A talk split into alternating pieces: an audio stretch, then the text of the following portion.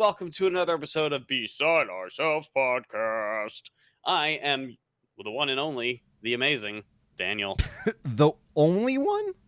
Only one. There's only me. Oh, I, I was gonna say, I'm like, you're the only one on this podcast, huh? There can be only No, one. Highlander. I love Highlander, Highlander. rules, baby. Hell yeah, I love Highlander. I've survived the first guest, or I've survived the first host that was with me. I will survive you two. I will live on in this podcast So, forever. Is he insinuating that we are going to pass on and he is going to live past us? yes, we're expendable. Or, or even worse, he's going to get rid of us. hmm Hmm. There, there's gonna be like a great purge, not like the really shitty movie, like, but but we'll we'll be just. hey, the first two purges were fun. The first one was okay. Everything else past that point was just a disappointment. Oh, yeah. I felt the got same way about all the Scream movies too. Like Scream, t- yeah, I fucking said it. Scream Two is like the I pinnacle seen the Scream. I haven't seen the newest one, and I, I actually want to. I was I, not heard it actually was impressed. pretty good. I was not It's impressed. No? okay. I was not impressed. Also, I heard I this would new like little. to talk about it if people want to know. Ooh, I mean, I, feel free if if you if you'd like to. All right, here's this. Wait, I don't want to ruin it for Benny. Never mind. We'll keep moving on. okay, fair enough. So so Dan, you uh you came up with a, a podcast topic for this week. What what do you got for us? so this isn't like our top five favorite songs of all time, because who the hell can come up with that? That's impossible. That's ridiculous. This is just five songs we think are perfect. They might not be your favorite song. You might just think, I think this song is perfect. I want the world to know about this song if they don't already know about this song. Or this is a song that means a lot to me. It may not be my favorite song, but it is a perfect song for me. It's like the Simple Mm, Plan song. like I'm sorry, I can't be perfect. I'm Why do you have to bring up. Simple Plan in like every episode? Because I just got Simple Plan on vinyl today. I actually got it at work too. I, I ordered Ah. it, but I didn't like pay I for like it. I'm the only one who did not get it. I know you're the only one. Wait a second, Benny, you're the one that like clued me into it on Amazon. You're just like, oh, dude, this is such a good deal. You should totally get because it was like fifteen dollars. I was like, yes, absolutely, that's a good deal. Yeah, oh I, man, I, was definitely. excited because it was 25 at my store. That's No. Did you yours get- is way cheaper. Do you have uh, which which uh which variant did you get? Do you know, Dan? I don't know. I I didn't pay for it yet, so it's Oh, in the got back wrapped. Got it. Uh, Wait, did You they know have what like else a is coming this week? what's coming this week? Like it sucks because I don't have any mics. I just went on a vacation, Happens. and all my pre-orders are coming in at once. Uh huh. This Friday, uh, Chiodos All Nerdies Beware comes in. Ooh, nice. I know, and that's That's such an good. amazing album. Can't good. pick that up yet. Yeah. Um, I finally got Weezer Pinkerton. I can't pick that up yet. oh man, you had you didn't have Pinkerton in your collection? I'm surprised. No, I have blue, green, Maladroit, uh, OK Human, the red album, the white album, but no, I don't have Pinkerton yet. Wow, interesting. That that was like the first Weezer record that I purchased. I didn't even buy the blue album before I bought Pinkerton. Oh, and then another exciting one that's at the store waiting for me, and I just cannot wait. Benny Uh-oh. will appreciate this. Hold Uh-oh. on. Uh Oh, Is I ordered it back in November, and then it just never came in. The suspense is But I killing me. finally have "You'll Be Fine" by Hot Mulligan. Ooh, Awesome. nice. I know. that's awesome. Do you need it, either of you? Because I ordered two, one for the store and one for me. I think I got no, it. I I ordered the like the like the tr- the tri it's like a, it's like a trio um deal from the Wax Bodega. Mhm. Oh, okay. I've honestly purchased so much shit from them because they are a really great online vendor. They probably like one of like the, the best I've come across. Not only that, but they're, like also their pressings are really really nice too. So it's like, and they're at a decent price. They're not like overly priced that you'd find Yeah. at most other vendors. And Yep. even the packaging, like they, like I actually keep. I I don't know if you have any from any from them, Dan. Yep. Um, so like they could say a little like a bit, it's almost like an insert that Mhm. kind of tells you like like what the pressing is, like how many of that pressing um is available. Um, so it's kind of cool to have a little bit of a an extra um with your vinyl. So I mean, yeah, but I I bought all of their collection, like of Hot Mulligan's collection from, uh, like, like from them basically. So Right on. Uh, although not as cheap as Wax Bodega, Vinyl Me Please does something very, very similar, or at least it used to do something similar. Uh, the one thing that I appreciate about it, even though this feels like kind of snooty and snotty, is uh, they would include a like a mini poster that would go with every album that would that they ship you out every month, and on the back of it would have a custom cocktail that you would uh, that you could drink along with yeah with uh, That's Seems right awesome. up Dan's Yeah. alley.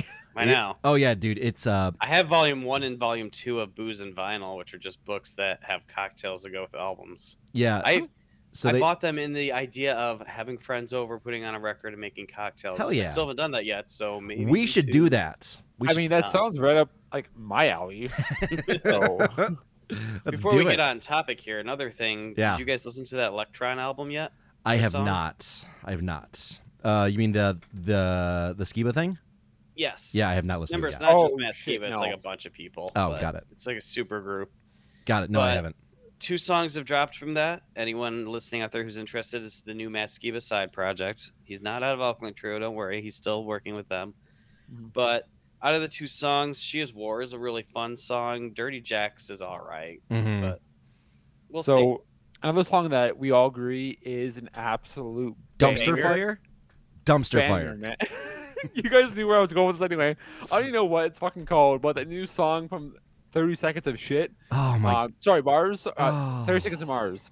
Um, yeah, so I totally forgot to bring this up because I remember hearing it and I like, and I remember talking, saying to myself, I have to bring this up to the guys. I totally forgot, mostly because it is fucking unmemorable and it's completely shit. And I really was bad. so turned off. I'm, I used to love. I mean, yeah, I was gonna again, say like it's so funny because you guys Lie. just eat out of their buttholes. Like, oh my god, Thirty Seconds to Mars is so good. They put on such a good live show. I'm like, dude, this song fucking sucks. they do so- put on a good live show. They They do put on a good live show. I mean, before he became kind of weird, um, Jesus. and and yeah, like like, like a beautiful lie. I love it's a great record. that album. It's a fantastic It- it- record. Even This I Is War is a, is a good record, but I th- I'd argue anything past that point has just been kind of mediocre at best. And then, not to mention, it, I don't know, Dan, if you saw this or not, but I'm pretty sure Benny, you posted in our little group chat that um, Sure. 30 Seconds to Mars is doing a vinyl pressing of like their latest record that hasn't even come out yet, and it's like a thousand dollars for like some sort of like, it's like a box Oh, of that- that- everything. That was me. yeah, but it was like, But it was like a, it's a so Pol- pretentious though. Like I know. if you it's a look at signed what's in Polaroid it, from Jared Leto. It's so dumb. It's like like a Yeah, there's military no- cabinet or whatever, or, or uh, military like ammunition looks- like holster. It looks exactly like a box of trash, like, like a trash can. Like, and yeah, like the Polaroid from his private collection. Like, how pretentious is that? Yeah. And it was funny. So, And you know it's gonna be like a Polaroid of like a shag carpet that he saw like when he was like it's probably yeah, it's it's probably like some piece of garbage photo too. yeah. But I remember when, when I was younger and I first found like that that that album. Mm-hmm. I was talking. I remember I was talking to like my like my like, girlfriend at the time, and she was telling me how I remember this, but how uh like Thirty Seconds to Mars wouldn't put their pictures on the album cover because they didn't want people to know who they were. Oh God. Yeah. and I'm like, jeez. that's so. Uh, looking back on that, at the time I was like, oh, it's kind of cool. It's and not. now I'm like, that's so terrible and pretentious. Like, oh, I'm such a big fucking deal. I'm a movie star. We're- We're at 30 Seconds to Mars and we love the smell of our own farts. Thank you very much. Anyways, again, like I my favorite song is probably like from yesterday. Oh. I that's a great track. love that track. And the music video for that album- album's album's not great. love that man though. Like it's uh it's, it's unfortunate. the music video for that song is also fucking fantastic too. I, I like the fact that at least at least during A Beautiful Lie that they would make these like really grandiose epic music videos that would go along with their songs that Yes. look more like little mini movies. Man, tho- yes. those are so freaking cool. And then I remember now like looking back at them like God, can you just get to the song, please? Ugh. I don't know. I'm an old man though. Anyways, Um, nope, we're not no, done yet. no. 'Cause We Okay. were talking about like, kind of. I was thinking about it. You guys were bringing up maybe doing like not mu- new music Monday anymore, but like Mhm. talking about songs we've heard. Yeah. And I had a bunch. That's what I was doing with Electron and whatnot. And I want to know Benny's thought on the new "Your Broken Hero" song featuring Newfound Glory. Oh. I I liked it. I mean, I didn't hate it. I, I think it, I mean again I'm pretty biased just because I actually like I, I, I love Newfound Glory and I'm also a pretty like big fan of uh, of, of Matt. Matthew. Yeah. I think he I honestly like I know people have they have his, his critics but I really enjoy his little like spoofs on on like po- on like pop punk or emo it's, his whole thing is like again he is marketing it really really well and I'm sure he's making a lot of money from the pockets of all these elder emos. Oh, Uh. However, however, like I enjoy a lot of what he's put out, and I, I think I told you guys before. I did per, I did pre-order like the vinyl that he's going to like release probably like next year, um, next year or whatever. But if it's gonna include like the song and all these like collaborations with all these artists that Oh, yeah. I love, it could be pretty sweet, and it's gonna be a pretty rare pressing because I mean, I actually like sent because when you when you like I guess back up Kickstarter, you can interact with the art like the artist or the creator, right? So Right. I asked I asked a question about, hey, are you going to do like a specialty like pressing variant for for this for this? Because I'm assuming you're going to re-release it to like the masses after it's released. He's like, probably not. It's probably going to be just it, it's probably going to be just because vinyl costs so much to to manufacture and make. It's probably only going to be for the backers. Now that could be full of shit. I don't know uh, how accurate that is because it's It'll still really depend on how well it game. sells. Correct. Exactly. It, it's still really early in the game. Hey, if he can make money like, after he sells it to like his backers, that's sweet. But yeah, it's a who knows. But I'm I'm excited for it. But uh, yeah, I was curious what you thought, Dan. Then So I liked the song, but then I watched the music video and I came up with a thing I'm I'm I'm thinking about here.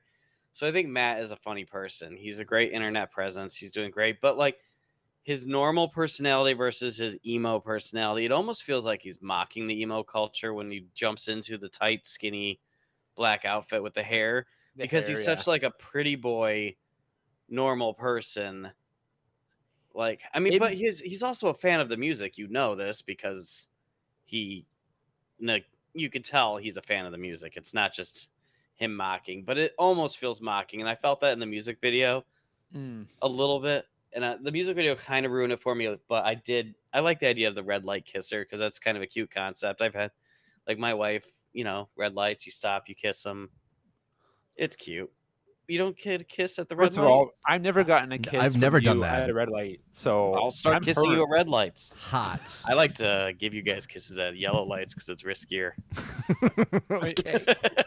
Would are you gonna stop or are you gonna keep going No, would no, no. We we be can, riskier? we'll I keep feel going. agreeing would be of the utmost riskiness, in my opinion. But either way, I haven't gotten uh, a kiss from red, green, or yellow. So greens are just for hand jobs I was saying I've, I've gotten I've gotten different things at uh, red lights and yellow lights, but I can't say it's been a kiss. Aw, Oh, I know. Aw. Never been kissed at a red light. drew barrymore Oh, forever and ever. Uh, okay, gentlemen. Songs? Yes. I want to say too, this was hard as fuck. Oh, Hard as I was fuck. gonna say, like, don't tell me you're gonna give me another I'd topic. Probably remember change- these these didn't have to be your favorite songs just I- songs you found. I found we could do this again in the future if you We were should. like oh i missed some we You should. definitely should because I I changed mine numerous times and again I think you put it perfectly before how that these aren't necessarily like our favorite songs like we're not putting But- that label on these but You they can't, are it's perfect tough. to us um are perfect for us in some way so I definitely like that and I'm gonna use that as as my as my ammunition to pu- push forward because yeah I it was hard for me to pick these five all right let's do I it let's get into it Yeah, let's do it. Uh, so the way I've set it up is uh, Dan, you go first, Benny, you go second, and I will go third. And that's how we that's how we're going to do it. okay So Daniel, uh, do you want to cue yours up, or do you want me to just play it and then we can talk about it and and Play and- it. Okay, play, play it. the booch Fair Play enough. the booch. All right. Uh, so this is uh, Dan's uh, first pick. Let's give it a listen.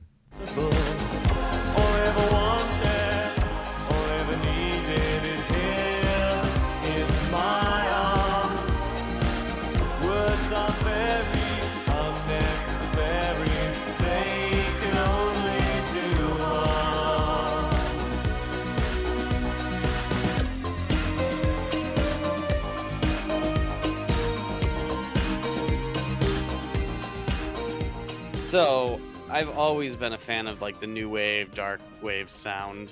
Mm-hmm. but only in the past like couple years has it become more of a part of my life like complete part of my life. I think working at a record store i've been able to like explore more.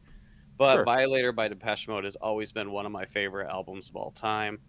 And uh, something about this moody english band just gets me and i love it. Uh, this song just the first time I heard it, it always stuck with me, and like in my head, I'll be humming it as I'm walking down the streets, if even if I haven't Mhm. heard it for a long time. It's a really good tune for sure.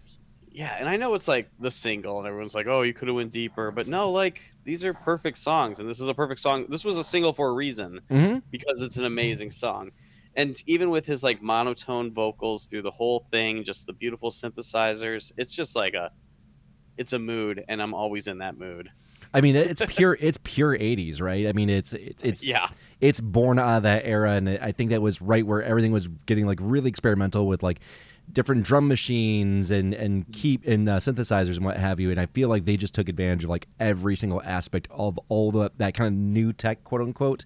Uh, and uh, yeah, really just knocked it out of the park. That's I I find myself going back to that song a lot too. I I think there's there's another song I think it's off of Exciter that I really like too, and I can't think of it right now for the life of me. If I had to, oh, it's gonna bother me now because I really really like that song a lot. Um, but And there's a bunch of songs off Black Celebration. That album is fire as well. oh Like, my gosh, yes, absolutely. Uh, it's gonna bother me there's now. n- There's not an album by theirs I don't love. The newest one, and there's a few newer ones that I don't go back to all the time. Sure, But it, there's always three or four songs on them I find just stellar. yeah. Dream On's the song I'm thinking of, by the way. That and So, that like, ah, I freaking love that song so much. And they're playing in November, and I really need to find a way Oh, to go because. I've never seen Depeche Mode live. Ooh, yeah, you should for sure. I mean, like, again, this is not really in my, uh, I guess, wheelhouse usually. However, this song, and I've mentioned this before, like, this like bar to you guys before, Mhm. um, the loop. Like, I can just picture like this song and just like vibing, uh, Yeah. on on the dance floor Yeah, because like, they definitely played this song too. So like, I, when I have that memory of this song, it's there and just like Friday and Saturday nights, like just like vibing and just dancing, and it's it's a great song, and I, I do I can definitely appreciate it. I I would never put this on. Really, I guess in my You own, should. in my own You house. should. I- just because I haven't. I mean, I haven't. I don't, I don't But you have the- should. I don't have the record. I, oh, I should. Fine, we'll see. Do you have Violator? uh, I don't have Violator in my collection, but it's it's on my No. to, it's on it's on my wish list. Well, for Benny's sake, not yours, because I know you can get anything. Oh, oh, I can. I'm sure I can get Benny anything. can too. But so I have a copy of Violator that I've had for honestly 15 years. Oh, and shit. it's it's beat up. It still plays perfect, but Mhm.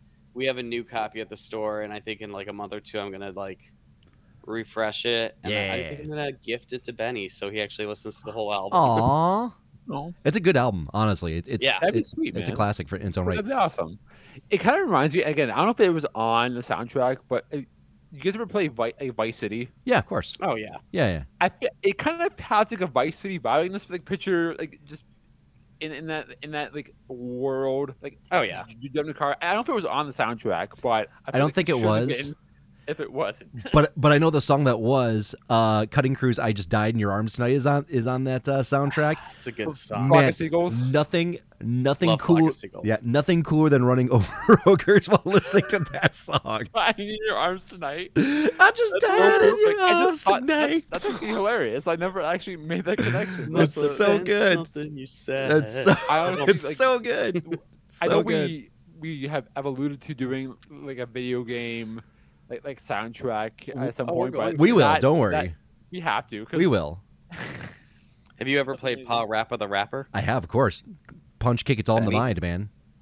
Punch, kick, it's all in the mind. That's right. That's going to be definitely probably a maybe, definitely probably maybe on my list. Did you ever play? It's uh, kind of, I guess I would say bastardized cousin, uh, Unjammer Lammy by chance.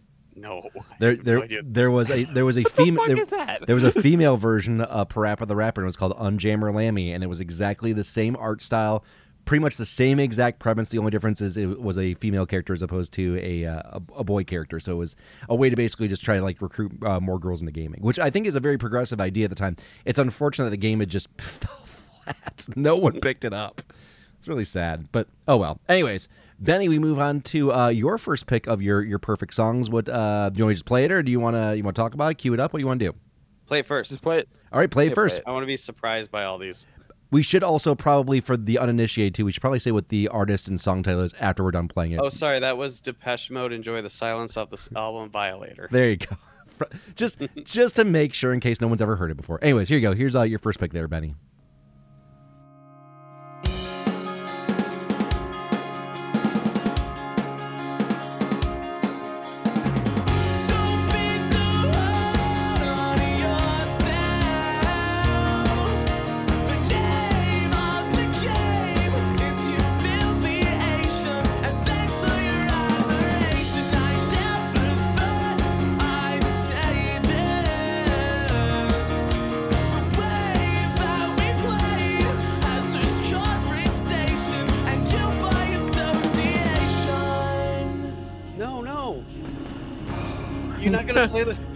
No, I'm not playing the chorus. No, All right, fine. That's, go on. it's more than thirty. So the song is the uh, "Don't Be So Hard" um, by the Audition. Um, I believe they're from Ohio. I, They I are. think like, They are. The lead singer maybe from Michigan, um, but they're from the from, from the area.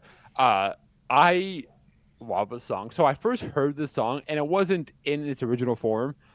It was on Punk Goes Acoustic Volume Two, mm-hmm. Ooh, which good one. Yeah, it's a I good one for sure. fucking like love that compilation so much. I wish they would have pressed that on on vinyl. I don't think it is, but if I had one like compilation album, that's the one I would pick, like 100. percent They won't do many uh, c- compilations because you have to get the rights of everyone and every, Every record label they're on. That's the reason why we won't get a lot of pop goes com- uh, punk uh, vinyl copies either, because or uh, things pressed on vinyl because of the fact that like all those ro- rights and royalties that got to get paid out. Yeah, that, that's, that's a very good point. They did release like a Punk Goes Punko's Acoustic Volume Three. Re- Did they? s- Did somewhat they? recently.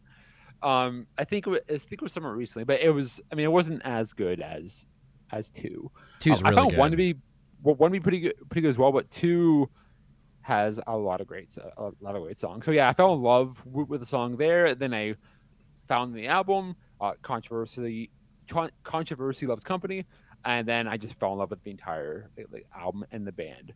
I I honestly feel like the audition, and I don't.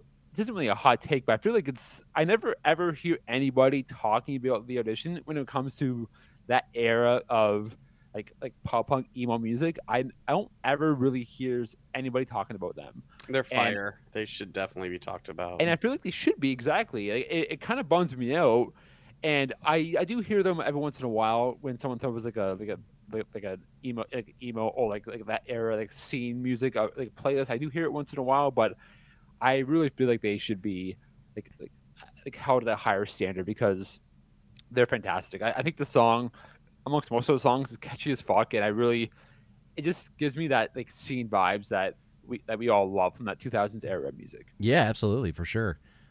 All right, gentlemen, we move on. wait, wait, wait. I just want to go over what's on Punk Goes Acoustic One because Sure. that's the more, Yes, far please. superior album. I mean, we have Memory by Sugarcult, Letters Ooh. to You by Finch, Hole in the World by Thursday, Playing Favorites by Starting Line. That's all in a row. Yeah, like those are you, those are you really getting good. punched in the face. Then you got Cute Without the E acoustically.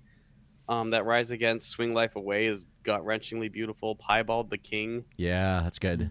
Punk Goes, I mean, they're both great. Don't get me wrong. Punk Goes Acoustic 2 It's is okay. great, but And I think the reason why I like it better is just because I found it first and it had it have that like that like, emotional like That's fair. Nostalgic That's fair. to me. But one is great too, 100. percent But I do have a little bit of bias just because I found it first. And All right, let's. It's let's your hear opinion, man. All right, I don't know if you guys are gonna be able to guess this one, but maybe we'll see. Uh, this is uh, this is my first pick. Give it a listen.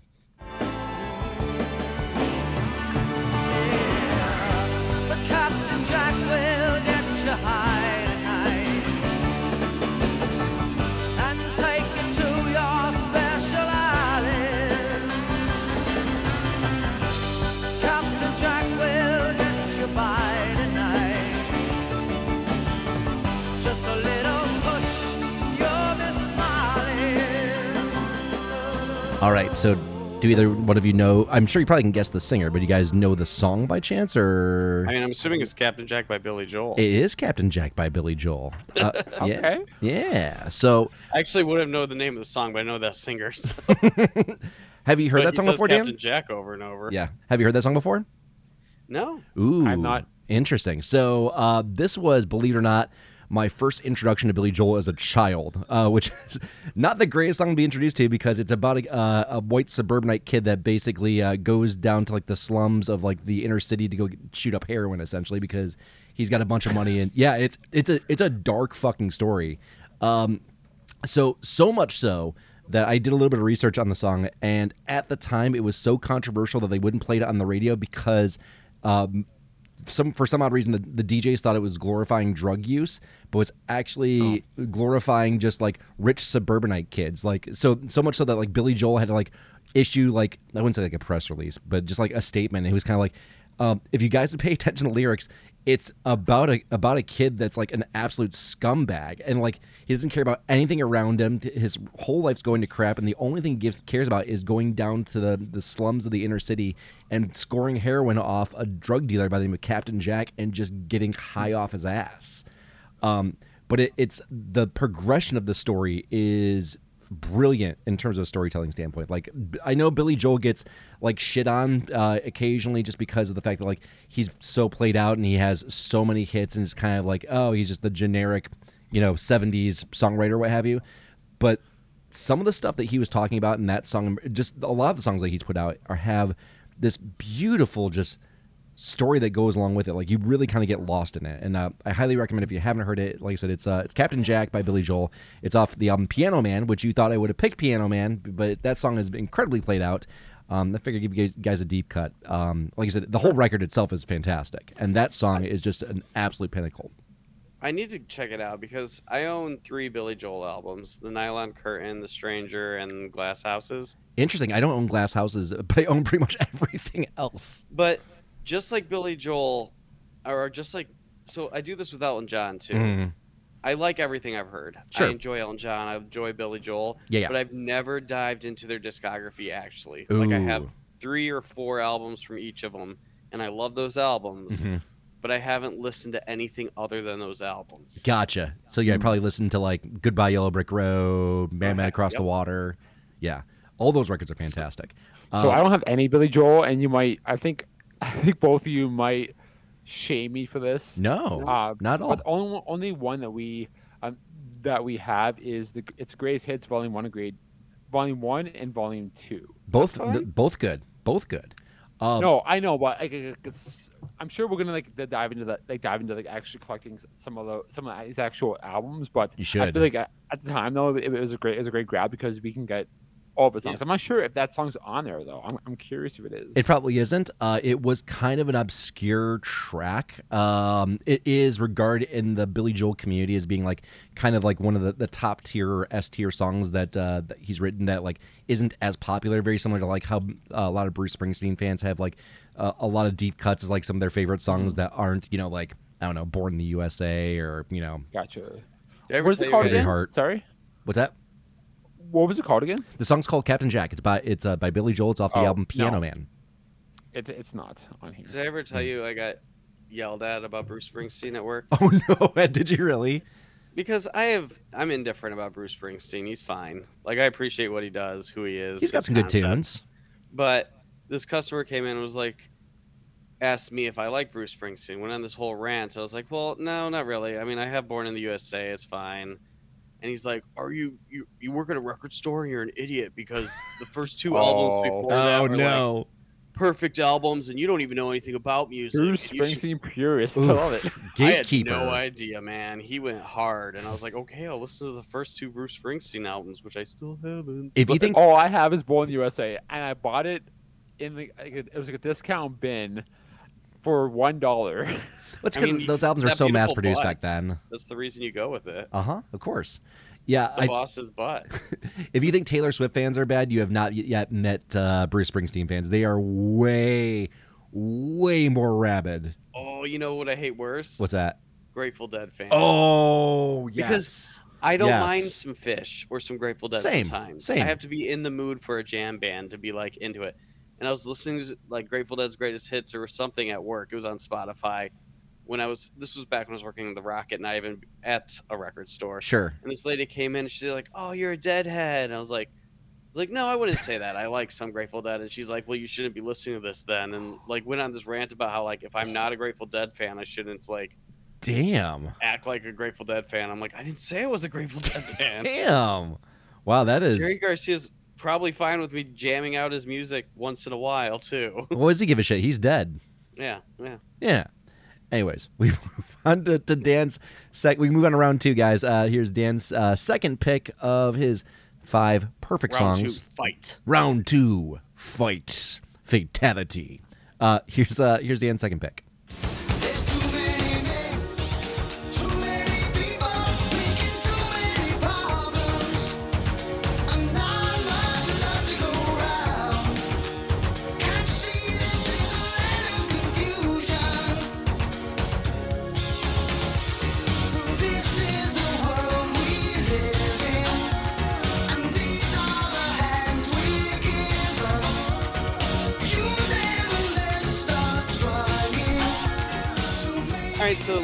Backstory. I may have mentioned this in a long episode from the past, but and not Mhm. anytime recently.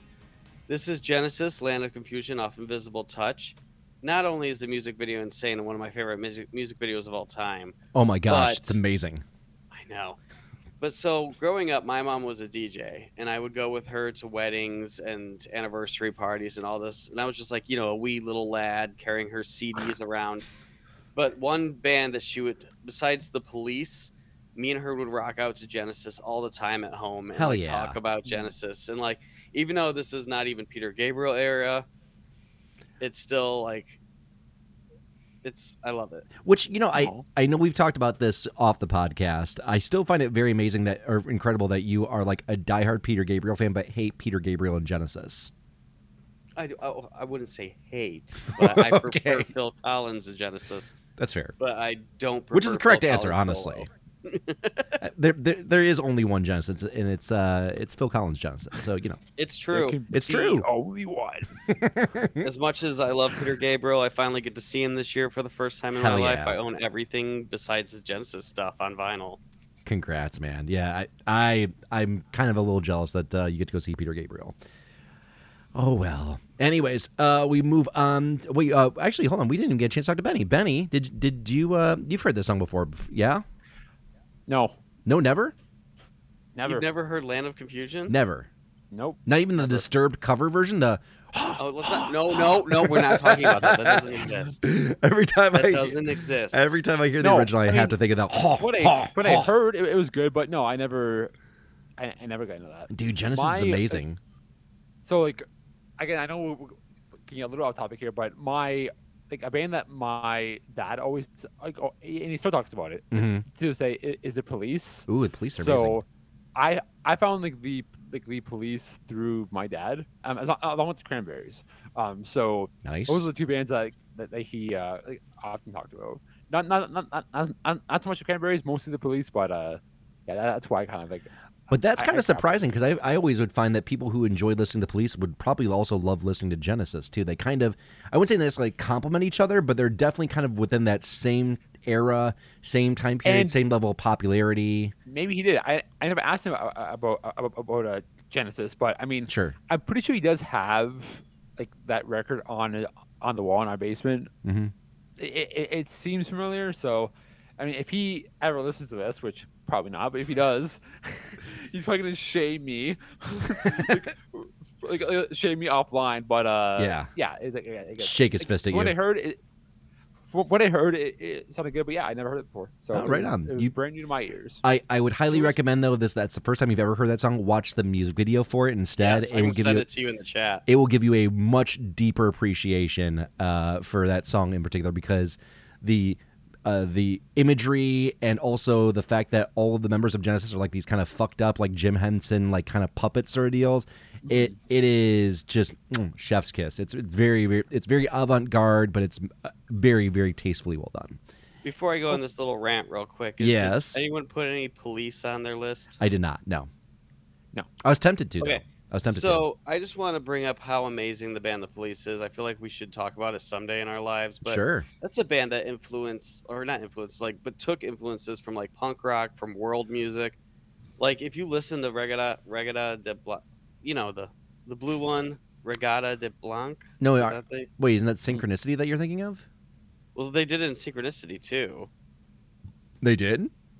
Well, in in all their albums, they incorporate like a little bit of reggae. A little bit of reggae, a little bit of world, a little bit of like just interesting music. Yeah. And, yeah, their singles are cool. Don't get me wrong. I Sure. like their singles, but like, oh, Synchronicity is definitely the one that had more punk feel to it, didn't it? Yeah, way way more. Yeah. Yeah, like For sure. heavier, like heavier than the Clash in some aspects. Mhm. Like, yeah, I just want to bring that up. The police are Mm. amazing, and I feel like maybe we should do a whole police episode someday. Ooh, that'd be Sure. that'd be kind of fun for sure. All right, uh, we move on now uh, into round two. Uh, Benny's second pick, and here it goes right about now.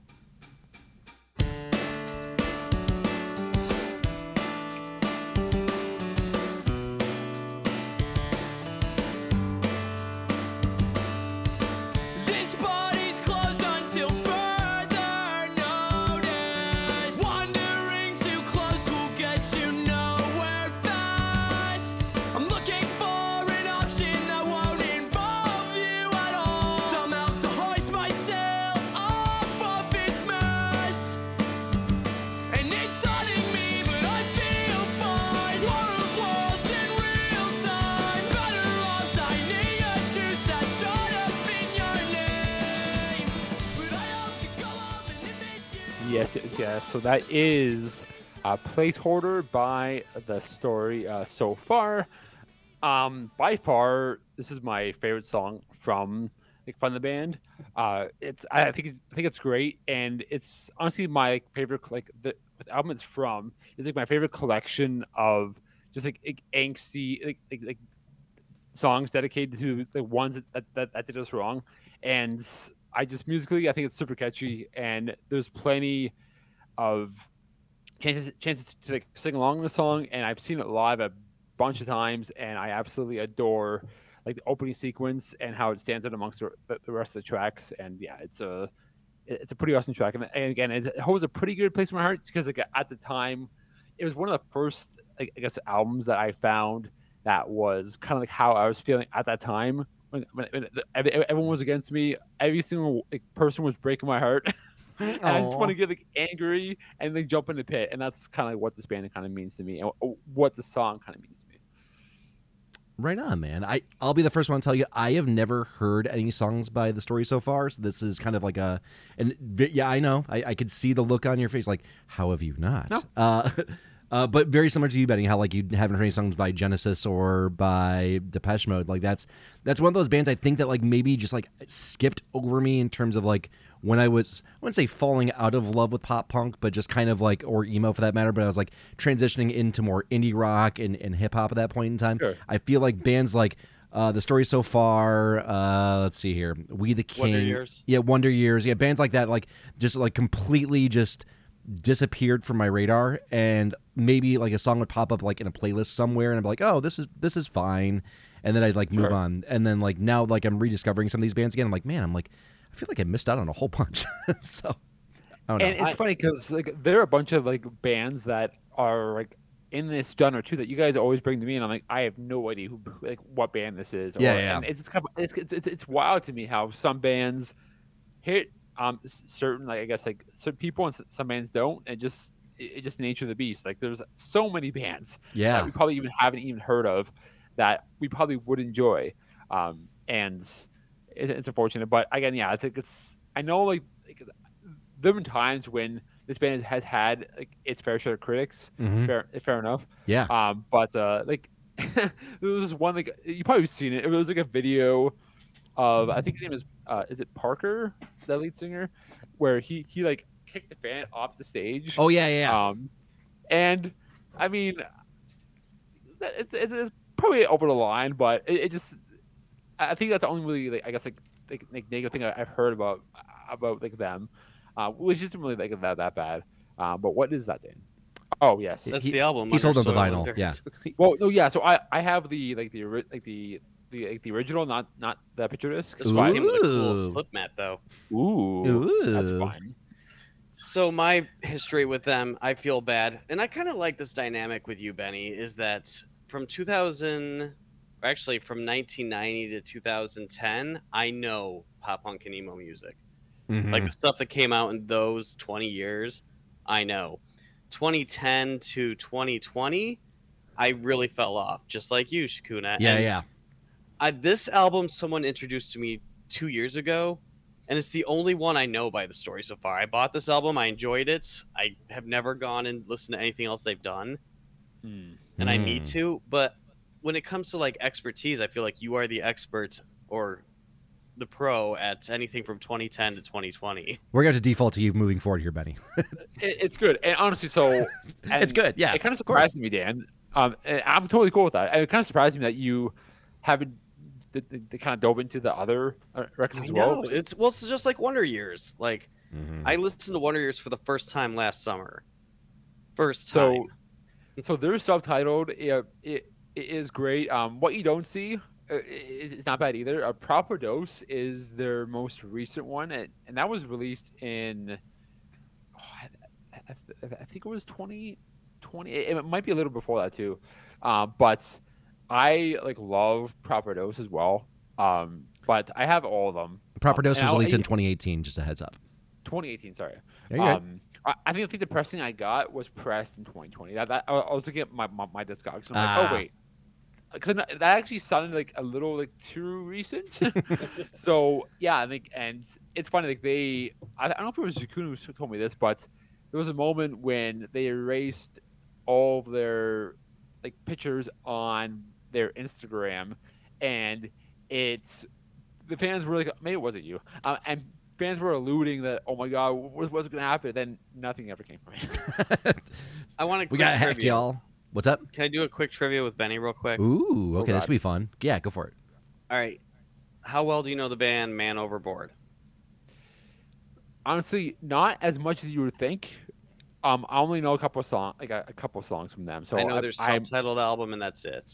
But that's I in that know genre. the song "Absolute Worst," and that's basically it. the band Real Friends. uh, yes. I don't know anything about them at all. Same. So Um, they, the band Handguns. yes. That's a band. Uh, Yep. Okay. I wait. I did know the album Angst came out in 2012, but that's the only thing I know by them.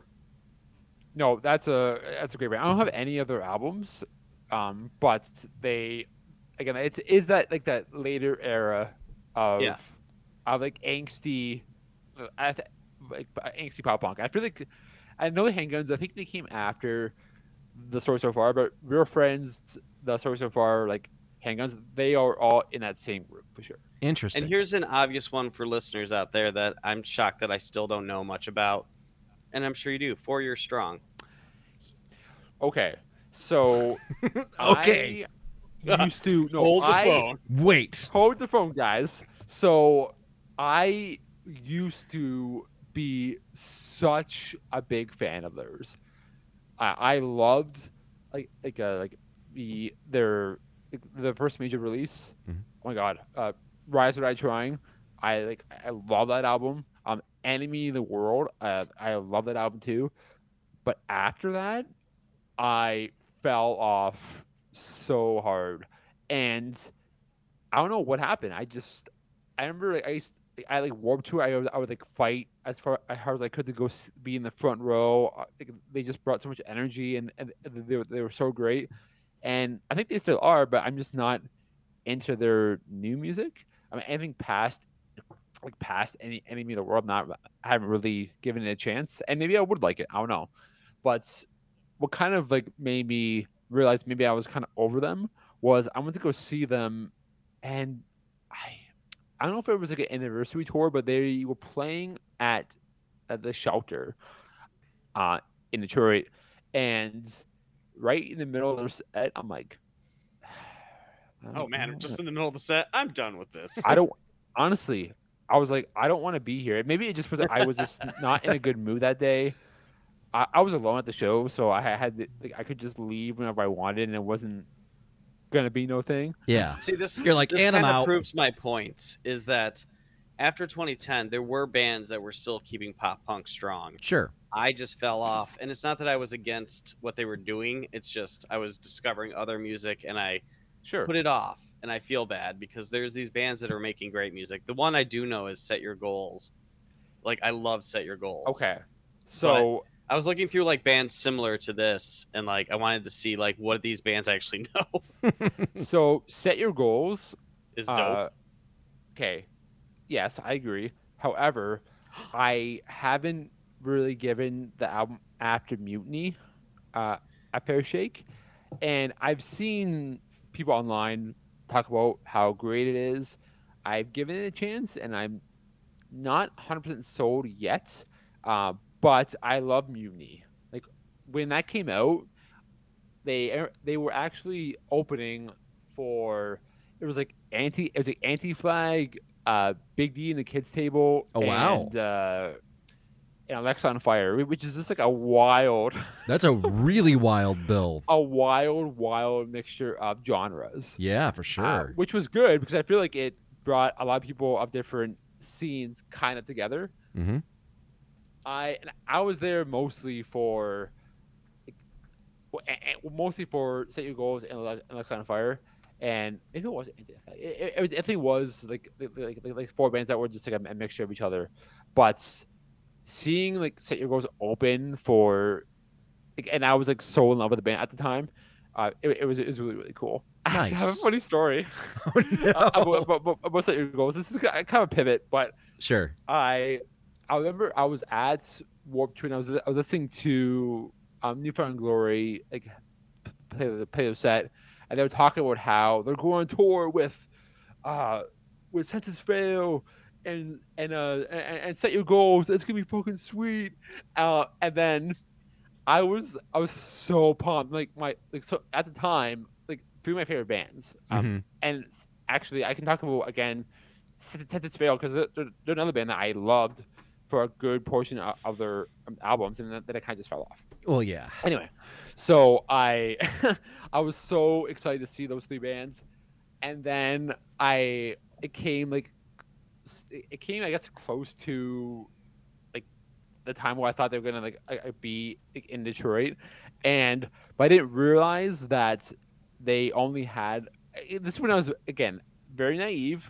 I very like I guess I was very like in my own little world. I was a baby scene kid. on.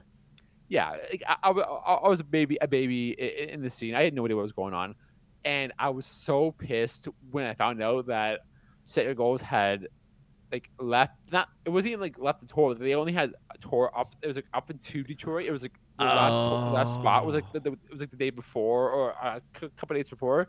So I sent them uh, a disgruntled MySpace message. Oh no. Oh come no. on, man. and, and I still, I still have like lingering, like not only like just like anxiety, but the actually it's anxiety. I'm like they're gonna recognize me from that message, and I, I honestly, I, I think what I, what, what I said, but basically like I.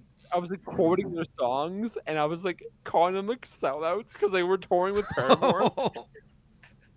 You're an Okay, asshole. Whoa, whoa, whoa! Stop right no there. No one is a sell because they tour Paramore. Paramore's God. and also, I know, but I, that I was second album, this the death will this will be the death of us. Yes. There's a song called "A Few That Remain" that has Hayley screaming on it, and is one of my favorite songs by them. If you have not So- heard it, that that's song great. is so dope. I haven't, and I'm not saying it's bad. I haven't really given it a chance. So I I will try my best to give it a chance. But it was so funny. So bless their heart, they respond to me, and they basically are like, "Hey, like thanks for being a fan. We, we hope we see you on, on, on the next leg." And I'm like, "Oh." So I'm like the biggest asshole, and I'm not even kidding. For years after that, I was petrified of going to see them live because I thought for some reason they would recognize me.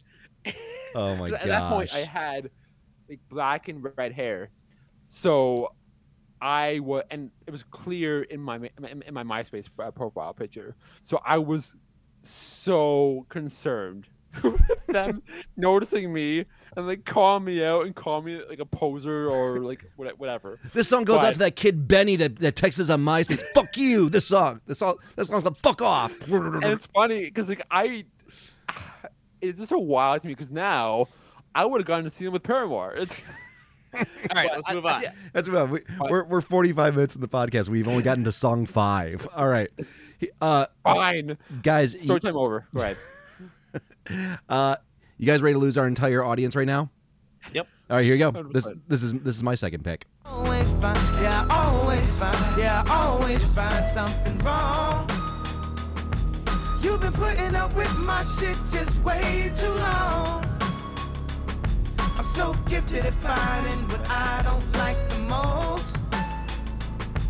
So I think it's time for us to have a toast. Let's have a toast for the douchebags. Let's have a toast for the assholes. Let's have a toast for the scumbags. Every one of them that I know. Let's have a toast for the jerk-offs. That'll never take work off. Baby, I got a plan. Run away fast as you can. Run away from All baby. You do not need to apologize for that. No, I will, and and I'll tell you why. Because I'm going to preface this by saying that Kanye West is an anti-Semitic piece of shit and does not deserve our. He is. He, the No, I dude said. agree with Oh, you as I say. I'm like the, the dude said he loves his. He, he loves Hitler. All right. He's an anti-Semitic piece of shit and probably doesn't deserve our uh, doesn't deserve an apology or our, our respect for an apology. But this song right here is is the magnum opus of his entire career, as far as I'm concerned. It just sucks because everything from My Beautiful Dark Twisted Fantasy and back Mhm. is some of my favorite hip hop that came out in those years. Completely agree. Uh, and, Like, in it's case you didn't know, genius. Yeah, it is. In case you didn't know, that is "Runaway" by Kanye West and Pusha T, song uh, off "My Beautiful Dark Twisted Fan- Fantasy." The one thing that I really, really appreciate about this song, because keep in mind, for a good majority of Kanye's career leading up to that album in particular, it was like it was party rap. You know, it, it was it was a lot of it was a lot of fun. I mean, with the exception of 808s and Heartbreak. Okay, thank you. With the exception of that, but a good majority of the rest of his entire discography was nothing but party rap. It was is a bunch of fun bops that you could have a good old time with, right? 808s and Heartbreak came through where you just hear him pretty much bearing his soul. And I think this song in particular should have probably been on that album because I feel it fits the entire tone of it. And the one thing that kind of like, that really kind of pushed me to put it on this list was I was listening to it last night um, just one more time because I was like, man, I'm like, I don't know if I really want to put it on this list or not because I'm afraid it's going to be kind of a polarizing discussion. But the one thing I appreciate about this song is that chorus in terms of let's have a toast for the douchebags, toast for the assholes, all that he's telling this person to run away from him because he is every one of those. He is the douchebag. He is the asshole. He's the scumbag that, that never. He's the jerk off that never takes work off. He's all those people. That's the reason why he's telling this person to run away from. Him. And I think the part that really is the gut wrenching uh, realization of all of it, it's that kind of that last two to three minutes of the song, which is like nothing but like vocoder vocoder noise as he's just like screaming into it, and you can barely make out what he's saying. Occasionally, you'll hear him sing the chorus of it, but like I feel like he comes this realization like he is everything that he says he was right? And and i think this is kind of like that whole like think this like that kind of three minutes is this catharsis of him just working through some pain or working through some sort of anguish of just like realizing like this is as good as he's ever going to get and he knows it. And that's um that's the reason why i like that song so much. It's it's one of those things where it's like yeah you, you kind of went out on top and you probably should have stopped right there if I'm being honest, because every I album past that point sucked. I always feel bad for musicians who lose their mind Mm-hmm. because I feel like if an actor or a painter loses their mind, their artwork gets better. Yes.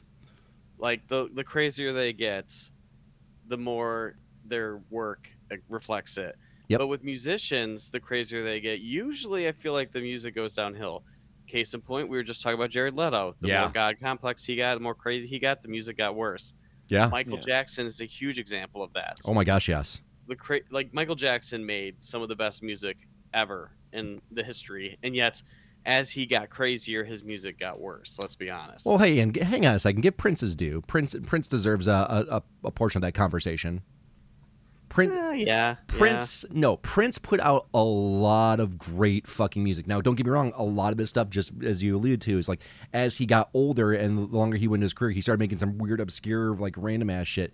But he kept on evolving and changing, and that's the one thing I always give credit to Kanye for. Is like he went, yeah, of course you had late registration, graduation, and uh, and college dropout, which once again, fun party raps albums, right? But then all of Oh, a sudden yeah. he took a complete 180. He's like, "You think I'm done? You haven't seen shit yet." And then he comes out with 808s and Heartbreak and My Beautiful Dark Twisted Fantasy. And then he's like, "You know what? I'm gonna make a fucking gospel album." Now, don't get me wrong, it fucking sucked, but he still made it. He made a gospel album, you know. Aside from you know my life, uh, Was that Jesus? no, uh, no, that was Jesus is King. Oh yeah. Yep. So he he made a, he made a fucking gospel album. Oh, I Uh, just realized that Kids See Ghosts came out in 2018. Uh huh. Same So same. I guess he's made some stuff I like since then. Kids See Ghost, Kids See Ghosts is excellent. Kids See Ghost, and Ye came out exactly at the same time. And Ye's I only like a Ye. Oh, I love that album, and the reason why I, I love Ghost Town on that on that album. Um, and the thing is, like, if you listen to that album, I, I highly recommend listening to it one more time if you haven't, or listen to it again at some point, because there is a lot of dark, dark, dark themes he's kind of working through on that album, and um, I I think it's probably one of his best EPs. Um, and and I think it doesn't get enough credit in the in the in the conversation of his discography, personally speaking. All right, I'll give it another chance. You should. I mean, it sucks giving him a chance when you've already written off Kanye West as being But he is. He's he's a garbage human. But man, the he's a dude. piece of shit. But the dude puts out amazing fucking music, and I can't help but go, God damn it, dude! Like, if you weren't such a piece of crap, I would I would sing your praises all the fucking day long. But it's like it's so tough being a Kanye West fan these days. But, anyways, Yeah. I digress. Benny, you've you've listened to uh, My Beautiful Dark Twisted Fantasy, haven't you? No. Okay. Oh man, it's such a- uh, I haven't listened. No, I haven't listened to only songs. And again, is it is it can't be that surprising to you guys that I haven't dabbled into Kanye West. That's fair. I've only I've only listened to probably his radio hits. okay, That's it. that's fair. That's it. That's my only. That's my only, I guess, the experience that I've had listening to him. And like now that I know what he's kind of like, I don't really want to give him the time. you know, should though. um, you really like should. off that album, besides the one he just showed, the song "Monster" featuring Jay Z, Rick Ross, Nicki Minaj, and Bon Iver. Oh, Oh, my god, I love that song. The- I honestly, enough. I mean, again, like me not listening isn't going to do shit like to to him or whatever. But it's only for like my own per- my own personal like vendetta. that's fair. But again, like it's I have yeah, it's again He's- only honestly like my experience with like rap and hip hop. I honestly I did like listen to it like a little bit when, when I was younger, like, Mhm. before I found like, emo music or like scene music, whatever you want to call it. Sure. I dabbled into like, like, like mostly like rap based on what my cousin would just like throw on like a CD for me. So most of my experience is just like, random, probably like radio hits and a, a few like other ones like, here and there. But again, I I don't ever seek out like like rap rap hip hop really at all. Yeah. No, I hear you. Um, I, here's here's the one thing I'm going to say about Kanye West, and we'll move on. Um, even if you haven't listened to a lot of his stuff, the the one thing that I give Kanye West credit for, and always will give him credit for, is the man is a genius when it comes to making beats. He know he, he, Oh, He is, is- he's His a lyric skills are amazing too. Oh, without question. But his but his ability to craft a beat off of random obscure tracks that he just finds while while dump, essentially dumpster diving or crate diving, and turning them into hits like undeniable hits is hmm. just it's a craft in of itself, and I feel like he doesn't get as much credit for that as he does as for his production work or not in production work i'm sorry for his like his lyricism and kind of like his showmanship or what have you but the man is a very very talented producer and i wish if he just would keep his mouth fucking shut he'd have he'd have a way better life and probably a better career but anyways um well, I, I, to go off what you're just saying, Sure. I'm impressed with his ability to crate dig and find random stuff to make beautiful beats. yeah But I'm also impressed that he can take a very well established song such as Harder, Faster, Stronger, Better. hmm And if anyone else did that, we'd be like, what the fuck do you think you're doing? and he did it and it worked so good. Yeah. And you're just like, all right, like The man right, can do no wrong. A Daft Punk song and completely flipping it on its head. Okay. yep completely making his own that which right, yeah let's move on. Sorry. Anyways, we move on now into guys. We're now in round three. Can you believe it? We're already an hour into the podcast. Uh, we move on to it's a good talk. It's great talk. I love it. Uh, here's here's Dan's uh, third or third pick uh, to start off the round. Here we go. Let's give it a listen.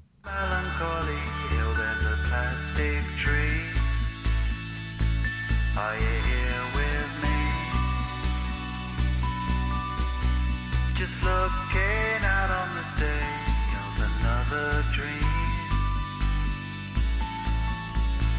Where you can't get what you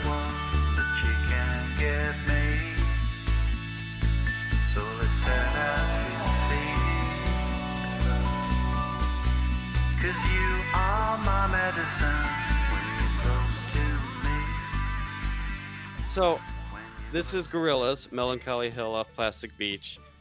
I, I picked this because this was a slow burn in my life, Mm-hmm. to be honest, because Gorillaz' first album, loved it.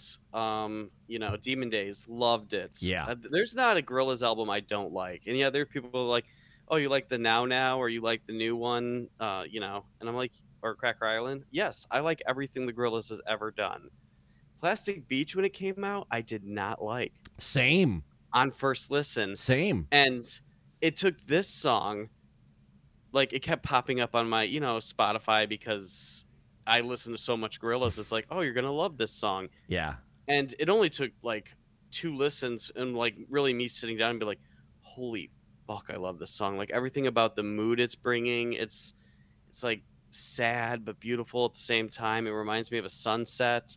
And then I went back and now Plastic Beach is like one of my favorite Gorillaz albums. It just- nice. it took me I don't know. I think because Plastic Beach came out in a weird time for me. Maybe was like I mean, it- 2006. I want to say maybe 2005. I think it's because Demon Days was so dope. Yeah. And then Humanz came out because I didn't listen to this till after Humanz, Right. and I was like, I had to go back. And I was Wait, like, oh, wasn't- damn. Wasn't it? Wait, wasn't it Plastic Beach then Humanz? Yeah, that's what I mean. Like, oh, oh god. Okay, I'm sorry. My bad. like I pushed Plastic Beach off, Sure. and then Dem- or Humanz came out, and like that's when I was like, oh, I need to go back because Plastic Beach is an incredible album, and I need to give it more of a chance. Yeah. But this song I always go back to, and like I said, it just it puts me in like a mood whenever Yeah. I hear it. Yeah, it's, it's very very sad for sure. I, I remember the first song I heard off of this album was Stylo, and I hated that song so much that I like Oh, it's so fun now. Though. I yeah I well yeah I, so so I immediately wrote this album off. I'm like I if this is the first song I hear on the album, I'm not even impressed by it, and like everyone's like trying to push it as being like the single so to speak. I was like, you know what, never mind, not interested. And then I heard this song, I want to say two years ago, and I I dived back into this album. I recently just bought it on vinyl because I'm like I I need to own this in my collection. it's an incredible album. It really is. It's very, it's, it's very. I'm pleasantly surprised that I had to rediscover it like 20 years later. But man, it is. It's killing it with it's me. really good. Like, Yeah. it's good. All right. it's really good. Uh, anyways, Benny, you're uh, muted. Benny, you are completely muted. He's laughing. You- You just pass. You just pass over me because I, again, I'm Well, a dumbass. I'm haven't heard this. very. That's no, fine. I, I haven't. right, I let's never on to really got Benny's into the pick. Big Gorillaz. Fair enough. Yeah. We, we move on to Benny's pick. Uh, this is uh, his third pick of the round. Let's give it a listen. Sounds a little something like this.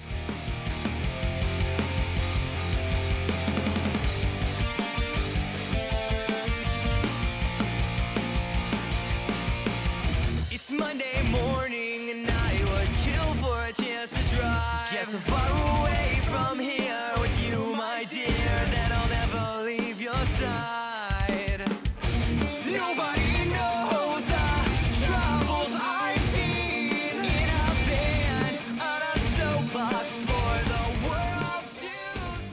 this is uh, Mon- a Monument by A Day to Remember, um, off of their album for those who have hearts. I mean, I this is like my favorite song um, of theirs, and which is odd because it's I guess you can say it's one of the, like their like so, like, like softer um songs or, or, or like lighter songs. Still had blast beats. it's what was that? Blast Still had beats. blast beats. The Yeah. I mean, so like musically it, it rips but like they don't really start singing like screaming until like three minutes in Oh, geez. and it, it kind of leads like so it's like like that i guess like, like leads into like, like, like the breakdown and it, it's great uh, but so what's funny about this song is i found it after i got into homesick which is like probably it's probably their most like like popular album Sure. It's the Um, only album I know my- I know. Mm. So and it has like that, that iconic like da da da da da. Let's go. That was my tour album. We Oh, was listened to it? that So much on tour. Nice. So i yeah, the, Ho- Homesick is a great album, but I found it's funny because I I was on my way to a New Found Glory show. I believe it was in Grand Rapids. Uh, it was in a ba- the, the basement of some building, Mhm. and it was fi- it was fa- it was fireworks, man overboard, and and uh, New, and New Found Glory, and it was fantastic. But my buddy who I was going there with, Chris, he was he put this on for me and he was singing it, and I was like, "What the fuck is this?" Because I I've only heard, like at the time I didn't really know a lot of I to Remember besides like like one select like like group of songs. Sure. So when he when he played it for me, I was like, "Holy shit! I actually love this!" And I, I ever since then, it's been always on repeat. I love like, this song, and again, it's funny because it's like they're not like Day to Remember is like one of those bands too where I kind of fell off uh, after It's okay. I heard they suck. what separates me. Really? I heard their newer stuff sucks. I haven't listened Oh Oh, no. I, I thought you meant as people. I'm like, what? oh no, I'm pretty sure they're good people. But So well, hopefully they're good yeah, people. so I I just recently purchased what separates me uh, me from you, and then common courtesy, which I w- was showing you guys um, offline. Uh, but after like that's like I think I think the albums are it's like bad it's like bad vibrations and all I have, I believe. Um, I from what I've heard, I'm not a fan. Uh, and I believe I believe their the fans overall probably rank those last two probably bought like near the bottom of like their like, like top album list. Mhm. Um, however, though, like that one song is still out of all songs I've, I've heard from them is still like my favorite. Nice. I, you know, I, I I'll be the first one to tell you that I've, uh, I, well, we talked about this in our in our text group, but uh, I've never heard anything by a day to remember. So this was kind of uh, the the more and more I was listening to the song, or at least the the first thirty seconds of this clip, it it sounds to me a lot more like a melodic version of Atreyu, which I can totally get behind. Uh, but I, I think this is also falls into one of the same category that both me and Dan were talking about about an era of like punk, pop punk, emo, uh, hardcore, whatever you want to talk. It, you know that just must have just skipped over me somehow. I don't know how, but it just did. So, but And I, I but I dig it. It's it's Not it's not to, like, bad. you know, like to, to put this out there, but like we do have a, a few years between us. we do not not many though. And- Are you calling us old?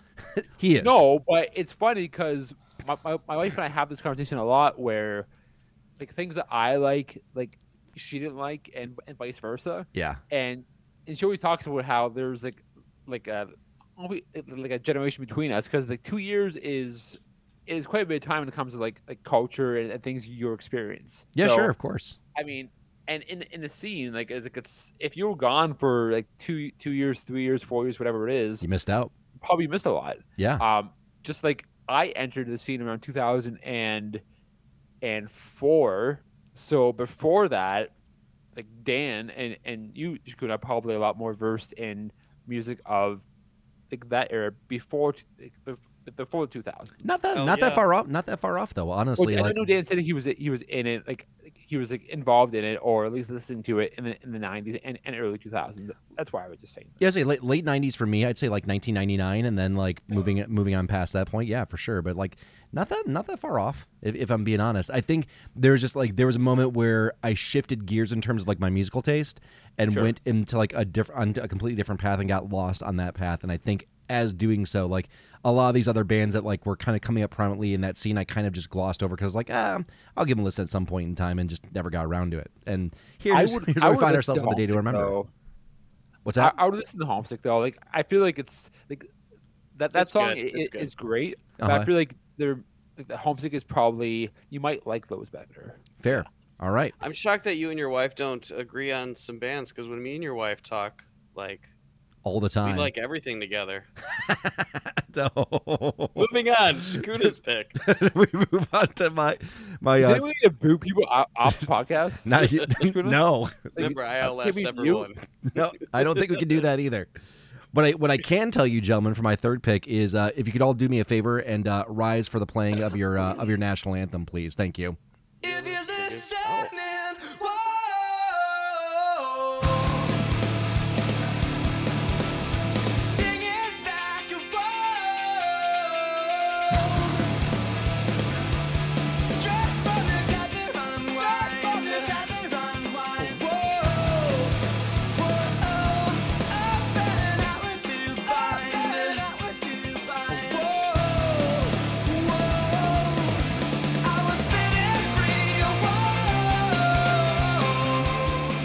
Could just play this whole fucking song.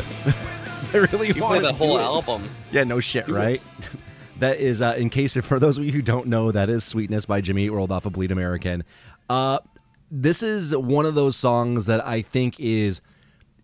I hate using the word perfect because I know we, we can't say that there is a such thing as a perfect song, but I feel like this is indeed a perfect song. There is not a single moment in the three minutes and 40 second duration of this song that goes completely unwasted or wasted at all everything from those driving guitars, uh, which it, it, is simplistic in its own right, but at the same time, it, it is it has a chorus and, and a verse structure that just demands you to sing with them. So much so that it even tells you to do so.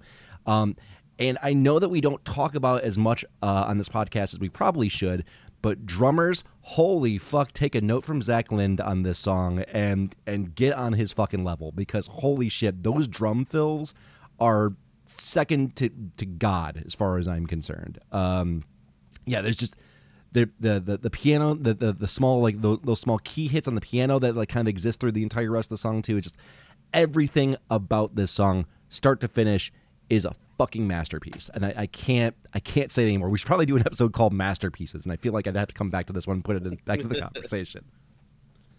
God, that summer of 2001, I remember Take Off Your Pants and Jacket came out. Yep. This came out, and Weezer's Green Album. And I was like obsessed with all three of those albums for, well, I mean, honestly, the rest of my life. But Mhm, that yep. summer, it changed everything in my pants. Thousand percent, man. And here's the here's the crazy here's the crazy thing about Bleed American is that we almost never got that album. I don't know if you know the story behind that or not. I, I yeah, won't- I thought they just changed the name, though. No, no. So here's here's the deal. Uh, and, and I'll I'll do a Cliff Notes version because we're this podcast started getting so long Yeah, as it is. we're- we But gotta stop the- doing story time. You're right. Okay, quick, quick, uh, quick. Cliff notes is after their self-titled and Static Prevails pretty much were commercial flops. The album basically told them flat out, like, listen, you can't. You're after this record's done, you're done. You're off. You're off the label.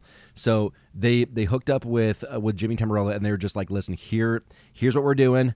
Or not Jimmy Tamborello. I'm sorry, uh, I can't think of his name right now. Doesn't matter. Um, but they hooked up with a, a producer who was like a very good friend of theirs that had produced for other bands in the past. And they're like, listen, this is our last shot to make it big. Let's just do whatever we can. And he basically worked tirelessly overnight, so much to, to the point of devoting studio time for free to them, so that way he could they could get this album out the door. And he just like spent every waking moment just nitpicking and perfecting this album, and uh, it, and it proves it. It it's it's an it yeah it's god damn it that whole album is just start to finish a fucking masterpiece i, I know i sound a bit biased because i'm a diehard jimmy Eat world fan but man you can't play that song for anybody and not have them go god that was actually a lot of fun to listen to thanks I, I challenge you to find someone who doesn't say that when they hear when they hear that song So again, I think it's I. So it came out in what 2001. You Mhm. said. Yep. yep So I first saw them, and I told the story before to you guys. It was that A Next Door Christmas. Short story. short story very short story A Next Door Christmas.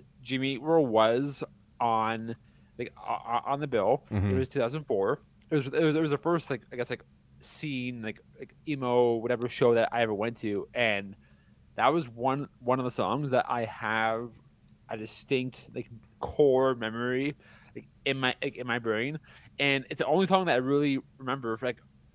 the- like, from from that show is that is is, is that band and, and and that and that song yeah and I remember just like, like falling in love with it, and then I and, and I think I went ahead and bought uh, it on like, on CD at, at the time. As well Um, but as well you should it have. was three years after it came out, obviously, because I had just gotten into the scene. I was trying to like like make up for lost time and find all these albums and all these bands that I would, would grow to be staples of my life. hell yeah So All right, gentlemen, we move on to uh, round four. Uh, here is Dan's first pick of round four. Let's give it a listen.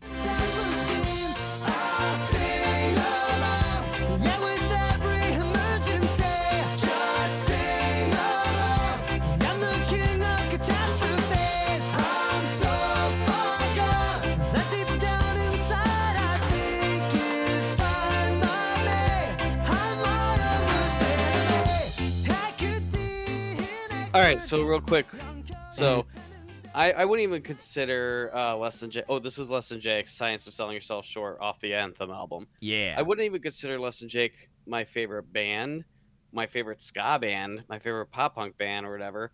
But this song, I mean, they have so many great albums and great songs that I do love. Agreed. But this song, it real I feel like I relate to it hardcore when I'm battling my depression because I do have issues with depression. And like I just listen to this and I'm like, you know, I'm my own worst enemy. I'm just I need to pull up out of this hole that I've dug myself into. Um I think it's an amazing song and also I couldn't not put some sort of punky song on this mix since I mean I knew Benny was going to fill the list with punk songs so or emo or pop punk or we'll get into that later. But yeah. So yeah, I think it's a perfect song and even for a band that's I don't always go to all the time, this song I will always put on a playlist and listen to at any moment. Hell yeah. There's uh the one thing that I will I know there's a lot of like contention about this album in the Less Than Jake community because I'm part of like their Discord. Yet though believe it or not that like there's a lot of people that do not like Anthem because it's so in their minds it's not the quintessential Less Than Jake. It's more like the the It's radio very fr- commercial. It's very commercial, very very radio friendly, but there's some good fucking songs on there. Like Best Wishes to Your Black Lung, Paper uh, Plastic Cup Politics, um, Motown Never Sounded So Good. Uh, I think the whole album's perfect. really, there isn't a bad song on it. Honestly, the on- I think there's maybe like one that I I probably skip over occasionally because I'm like not the biggest fan of it, and I think it might be. Oh gosh, uh, Escape from the A Bomb House. I'm not like the biggest fan of that song, but man, every other song I can't think that I go, God, that's a fun tune. I, and also like the craziest one is uh that's why they call it a union. I thought for the longest time it was like talking about like unions, like workers unions, and then like, wait a second, no, it's not. That's about someone getting divorced. Okay, Yep. whoops, totally misread that song. Anyways, and uh, uh, one small fun story about that too is uh, that album just recently celebrated its 20th anniversary, and I was trying to get Benny to buy it, and he didn't buy it on vinyl because he is an asshole. Yeah, I said it. I'm, I'm just kidding. You should buy it though, Benny. It's a great record. Yeah. Any thoughts? Oh, I was Benny? gonna say, are you muted again? no. no, I mean, again, I've only, I guess, like dabbled a little bit um, into like their songs, and I don't think I've heard that song before. Oh, it's so but good. I mean, it sounds like something I would enjoy. It just, I haven't had a chance. I, I really, I, I, I really good chance to. Yet. Just buy the record and get like, I- lost I in it. think You'll it's love it. one- I think I've seen them once before with, I believe it was with Reel Big Fish. I Always a believe. good show. That that'd be a good Play show for sure. Yeah. and I, 'cause I, I was at the time, and I'm not like, at the time I was I was super high on Rick Fish, uh, but I don't think we I think we caught like the the- like the last bit of. Less Than Jake at the time, so I don't think I even saw their full set. So maybe that's a reason why too. I don't know. The other thing I like about Science of Selling Yourself Short too is that Buddy and Chris get their fair share of a shake in terms of vocals on that song, Yeah. where I feel like it's always one or the other. Um, so and they do like a nice little trade off as well. But yeah, that song is, goddamn, it song's so good. Um, anyways, okay, we move on to uh, Benny's fourth pick of our uh, five perfect songs, and uh, this is what it sounds like. Let's give it a listen.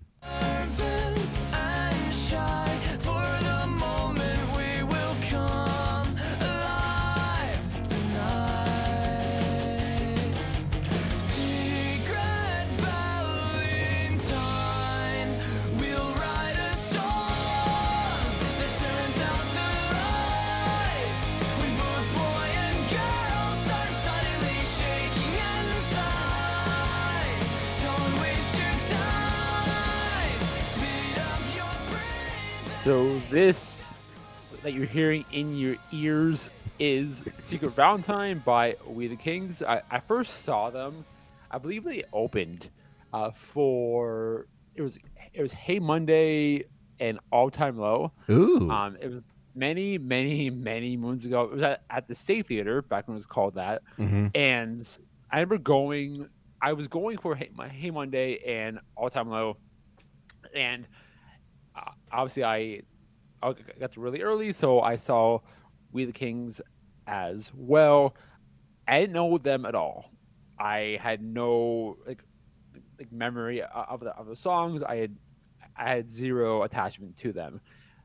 This song though, I heard and it just was so much fun, and Yeah. it, it was just a fun experience to be in that room because I believe I forget what the lead singer's name. I believe it's Travis, um, but he's had a, a really good energy to him. He had like long flowing like like a like red hair at the time, Mhm. and he just had good energy to him, and it just was a, a lot of fun. And I think a, a lot of times we hear you know, like like pop punk emo music, and it has a lot of like it's it's catchy and it, it, it's fun to listen to. But if you read the lyrics, it's like super uh, like sad. It has some like, like deep like meaning to it, and this is just to me it just it was a fun music with like a fun with like fun lyrics, and it just was a lot. Uh, it was a good time, and um, Nice. I always like listen to the song whenever I want to like just get in a good mood because I, I just I really like genuinely uh, like love it. So Do you have this record and on? I saw uh, Dan's face. do you have this record on? and I, Uh, I, I was like, I do have it on vinyl. Oh, you do? Okay, right on. I was gonna say, I'm like, otherwise you can get it for pretty cheap right now. But anyways, Dan. What? It's, yeah. it- what? well, I saw I saw you face it, and then you're like, "Ugh." Do I mean I don't want to trash talk someone's perfect songs. oh no. no, I don't give a shit. so it's just not for me. There's a genre of pop punk that I call the sugary pop punk. And like bands like Yes. Cute is What We Aim For, We the Kings, The Rocket Summer, these bands are basically just boy band pop bands that's Damn throwing right. a little guitar. And it's funny because I love pop music. Like I will listen to any boy band or Britney Spears any day Mhm. but just I don't know. I when these came out, these bands, I could not get into them, and We the Kings was in Yeah. that group. That's fair. Uh, the That's Rockets. even that's even a bad take. And they're not as agree bad as "Cute is. What We Aim For." "Cute is What We Aim For" was You take that back, me. sir. You fucking take that back. Are you So I kidding never me? got I never got into them. I, I never ever have got into record. uh, Keys What We Aim For. Um, at "Cute is all. What We aimed For" was the Teen Vogue magazine plastered with some guitars. They were, but man, I love that first record of theirs. I've got the touch of good something, and you've, You've got the curse of curves. Yeah, God, I man. hate that I love that song so much. No, man, like that is again not a bad take. I'm not offended by that at all. I really care less because I'm still gonna love it. No, it's fine. if, you- if you hate it, well, I'm not gonna. lo- I, I'm not gonna like stop listening to it. So There are bands in that genre I did like though. Like Cartel was bare on the borderline there, but I I love Cartel. Academy is same thing. Yep. Like a lot of those Decaydance bands, you I either really liked or I hated with a passion. I didn't mind Academy is either. But, uh, Ah, I love Academy. I love the Academy. Academy is. Same. Yeah. All right, Or at gentlemen. least the first two albums. Sorry, let's go on. It's all good. Here's uh here's my fourth pick. Uh, before we move on to the final round, I think you all know this song, but let's uh let's sing along. Ain't it fun? Living in the real world. Ain't it good? Being all alone. Where you from? Okay. You might be the So I know, obviously, you're probably thinking I probably picked this because they're on tour right now, and, and Dan's going the show, and probably me and Benny are not. Uh, but well, the- hey, hold up. are you are you are you planning on going? going? Are you planning on going? If if we can get cheap tickets the day of, we're going. okay, then fair enough. We're, we're fucking going that. Uh, anyways, so, so Go on. Sorry to cut you off. no, you're good. You're good. Um, so, anyways, uh, that is uh, "Ain't It Fun" by Paramore off of the, their self-titled album. This is um, this is one of those songs that found me at probably the worst time in my life. Uh, I was I, I that day, the day I first heard this song, I had just lost my job.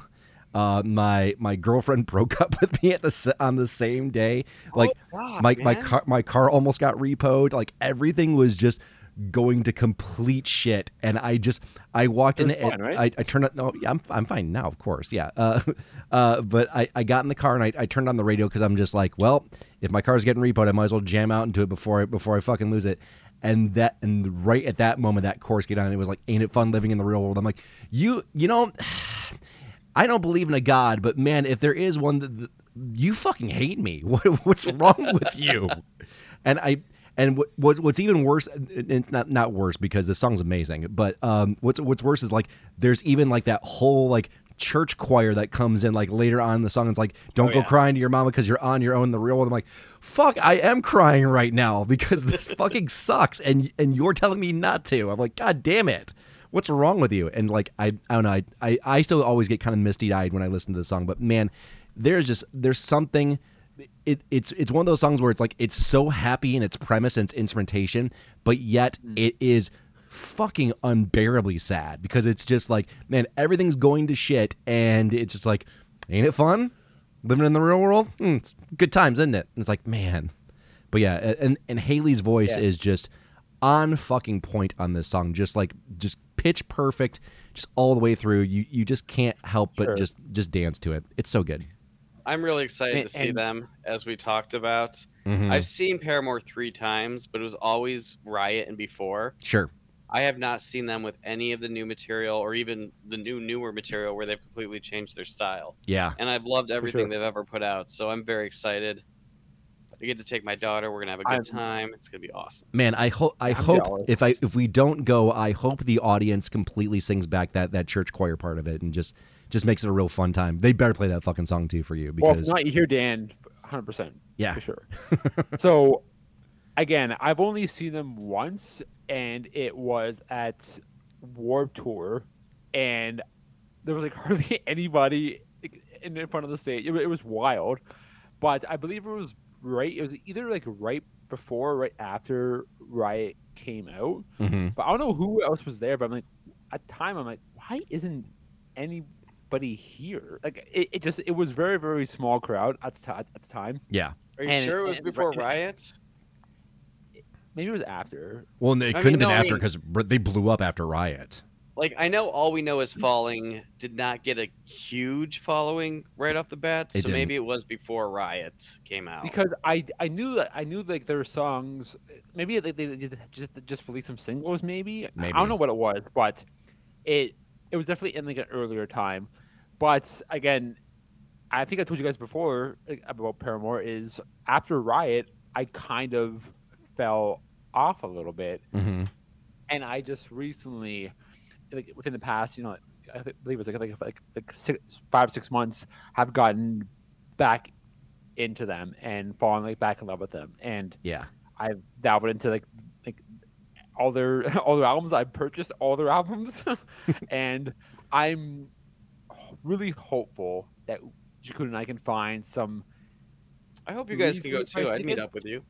Yeah, man. again. like, you can get some now like for like seventy bucks, but I don't want to spend that much for Mm-hmm. for nosebleeds. Same. Uh, but we'll we'll try to figure out on the Circle day back to and we'll that. We'll hold out hope, man. There's there's always hope. Or if someone's listening to the podcast before this goes live and uh, you have Paramore tickets you want to give us for free, I'd love you for This isn't going live till well after that. Show. Damn it! All right, never mind. All right, let's move on. My my last song. Your last perfect song, Dan. Get a little misty eyed. Here you go.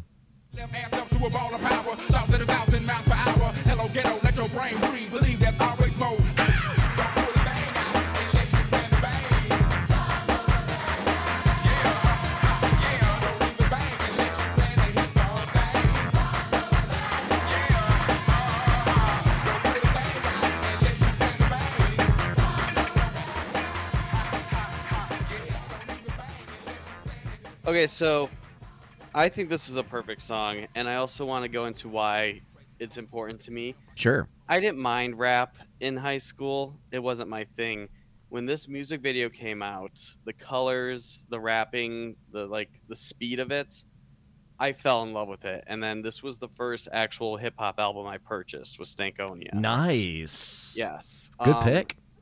And then from that point on, like I've always been an OutKast fan. I think both Big Boi and Andre 3000 are geniuses, and I really wish they would get back together and do something. But I know Andre's happy with his life and doing his own thing. No more music. No, he's still doing music. He just he just doesn't want to do it with Big Boi anymore. Uh, and and Big No. Boy's really trying to go like full steam on like his on his solo project stuff. So yeah. I mean, he's done some cool so like the one he did with uh, Phantogram, Mm-hmm. Big Gram. That's a great album. It's fantastic. yeah. But the point is, like, I, I, I love OutKast, and I've loved everything they've done. I, I mean, Idlewild is that their last album. It kind of sort of. I mean, it's it's really more like a soundtrack than it is. That album I've only listened to once. Yeah. I don't remember if I liked or hated it, so I need to go back to it. It's but- good. Uh, Morris Brown on that on that album is absolutely fantastic. I'm, All right, I'll I'm- give it a listen yeah, it's, it's again. But I, I just think everything about this song is the energy, the messages. Like, it's so good. Yeah, it was between this and Fresh and Clean. I was like, oh god, what's ooh, what song do I want to put on here as my favorite? But this is the one that when it came on MTV, I was like, what is this? Because all my friends, I mean, don't get me wrong, all my friends were listening to a lot of Tupac, Eminem, especially early Eminem, Dr. Yeah. Dre, which I liked, sure. but I didn't own any of that. Like I would download the singles, but this is the album. I was like, oh, this is the kind of rap I'm into. Yeah, this this is the good I like it. Uh, yeah, uh, I was actually contemplating putting Hey Ya on this uh, on this playlist, um, which spo- spoiler, alert, it's not on here. Uh, but that is one of those songs also that has a, a deeper meaning, which I really appreciate about it because it's it's so poppy and just so it makes you want to just kind of jump around, you know, the whole shake it like a Polaroid picture. But then the entire time, Andre 3000 is talking about how like he can't like handle intimacy and he can't and he can't like he can't handle like long term relationships because like everything around him just goes to shit. And it's like, wow, I'm like the entire time he's he's talking about that, he's like, and clap your hands, clap your. It's like, oh, holy shit, like dude wh- what wait hold on let's let's go back to this for a second. It's it's like mm-hmm. completely just fools the entire audience. Question And- for you: yeah. Speaker box or Love Below? ooh. Ooh. I, I think love below because love Below. I would had- agree. love below's got roses on it and i and i Yeah, but Speaker Box has uh, "Hole in the Wall" or whatever that song's called. oh Love uh that song. yeah that one's good too but yeah but The ro- beat on that one. Can we just play it for a second? I- just we- the beat. sure if if, if We're already Uh, we're- two hours in. yeah, who gives a shit at this point in time, right? Uh, hold on, I'll, I'll pull it up real quick. Da, da, da, da, da, da, speaker box, love below. Uh, you're thinking, uh, you mean Tomb of the Boom? No, not Tomb of the Boom. Hold on a second. Where is it? Uh, hold on. Why, why am I having such a hard time with this? Wait, what song were you thinking of again? Hold on. Oh. It's towards the end of the album. It's Yeah. Last call. Sorry. Oh, last call. I was gonna say, I'm like, okay, yeah, hold on, I'll play a little for you. Here you go. Keep it had like 10 seconds. Fuck y'all, hit the flow, start shaking it all. It's y'all, what we drinking, no, we drinking it all.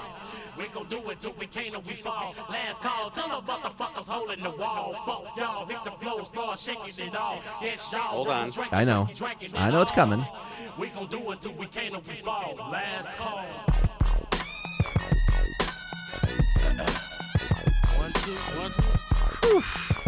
That's one of my favorite hip hop beats ever. Just fucking grimy, man. It's oh, it's so good, so good. Ugh, it gives me chills every time I hear it. Yeah, man.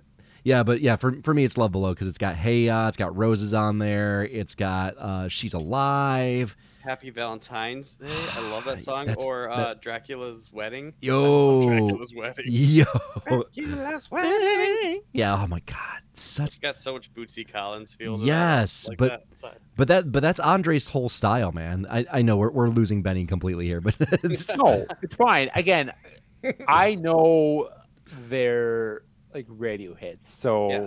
yeah. I've heard Roses. I love Roses. Like, hey, uh, like, uh, what? I mean, what? What song is the? Is it the whole world? Is it? So no, the The whole world was never released world? on uh, one of their proper studios album. It was released on a greatest hits comp, which was like a beast. Yeah, it was it was like basically a way for them to sell the the greatest hits comp. Man, now I need to get their greatest hits on vinyl just because I want to hear that song again. It's So So again, I those could- are It's super few- expensive to find now too. Yeah, I, I think I got a copy of it like during the pandemic for like hundred and fifty bucks. Yeah, I'm but really it's worth bummed it. that like I, I, have all their al- well the albums I really want. I don't have AT Aliens or AT Aliens. ATLiens, The- ATLiens. So yeah, ATLiens. Um, we have it at my store, but it's like fifty nine ninety nine. That's Ooh. just. But like all the other ones are cheaper. They're like between thirty and you know lower forty. You can find and I'm like, ATLiens cheaper on uh, on Vinyl Me Please for like thirty I was or about say 'cause it's I like that album, but not as much as the others. So it's like, oh, I'm not spending sixty dollars on that album. Love you, OutKast, but not sixty bucks. Love you. Yeah, uh, you can find that on uh, Vinyl Me Please for way cheaper. I would buy. Hashtag I mean, I'm not glad I didn't have to, but I would have bought Speaker Box Love Below for sixty. That's Yeah. two great albums in one. Absolutely, without question.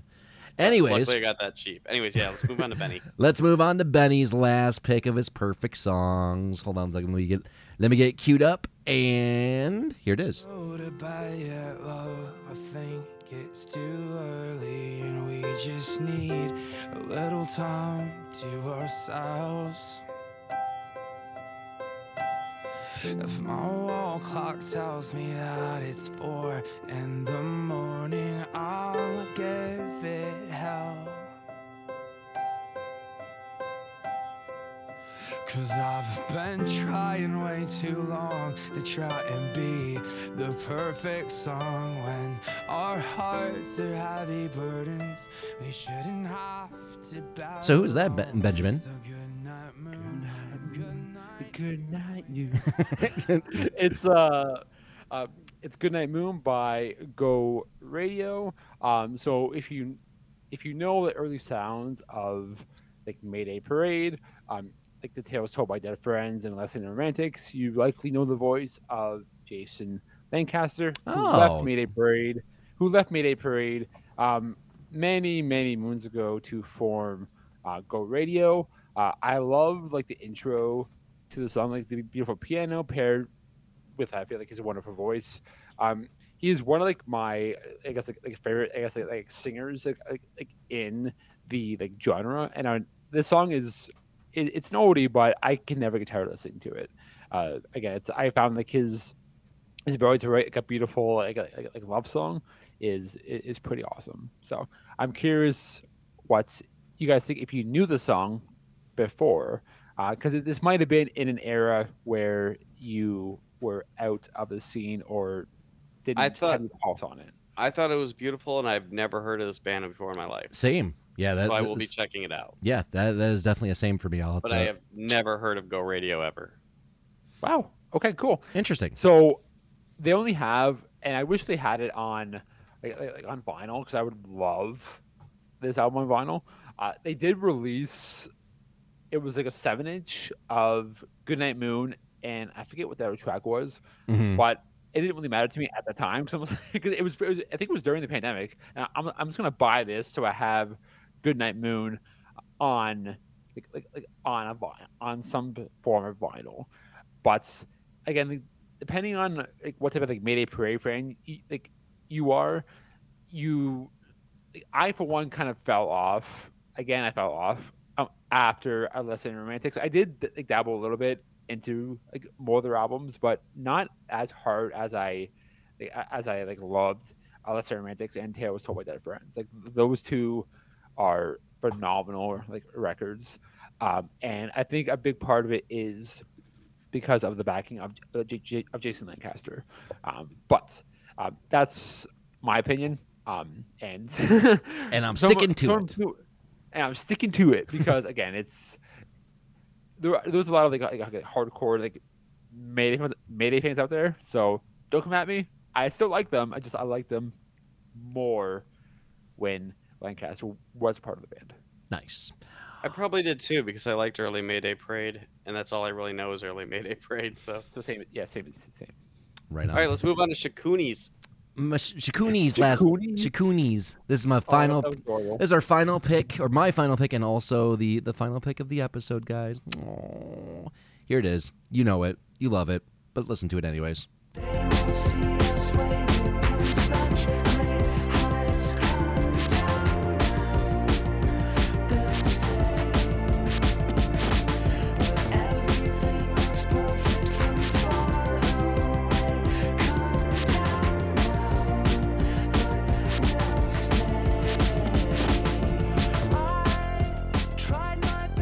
There is nothing more I can say about this song that probably hasn't been said five million times by five million other people. But god damn it, this song is every bit of perfect, all wrapped into one. Nothing, but like the one thing that I, I appreciate about this song, uh, as opposed to the other songs on this album, don't get me wrong. Uh, in case you didn't know, this is "Such Great Heights" by the Postal Service. Off the, their only album called "Give Up," uh, which just recently uh, is celebrating. I think it's like 15th anniversary or something like that, or maybe it's their 20th. There you go. 20. God, hard to believe. Uh, we're getting old, guys. Anyways, um, but um, in every other song on this album, it's really kind of focusing on Dntel or Jimmy Tamborello's um, his, his electronic music th- with Ben Gibbard giving the vocals or, or composing the vocals for it.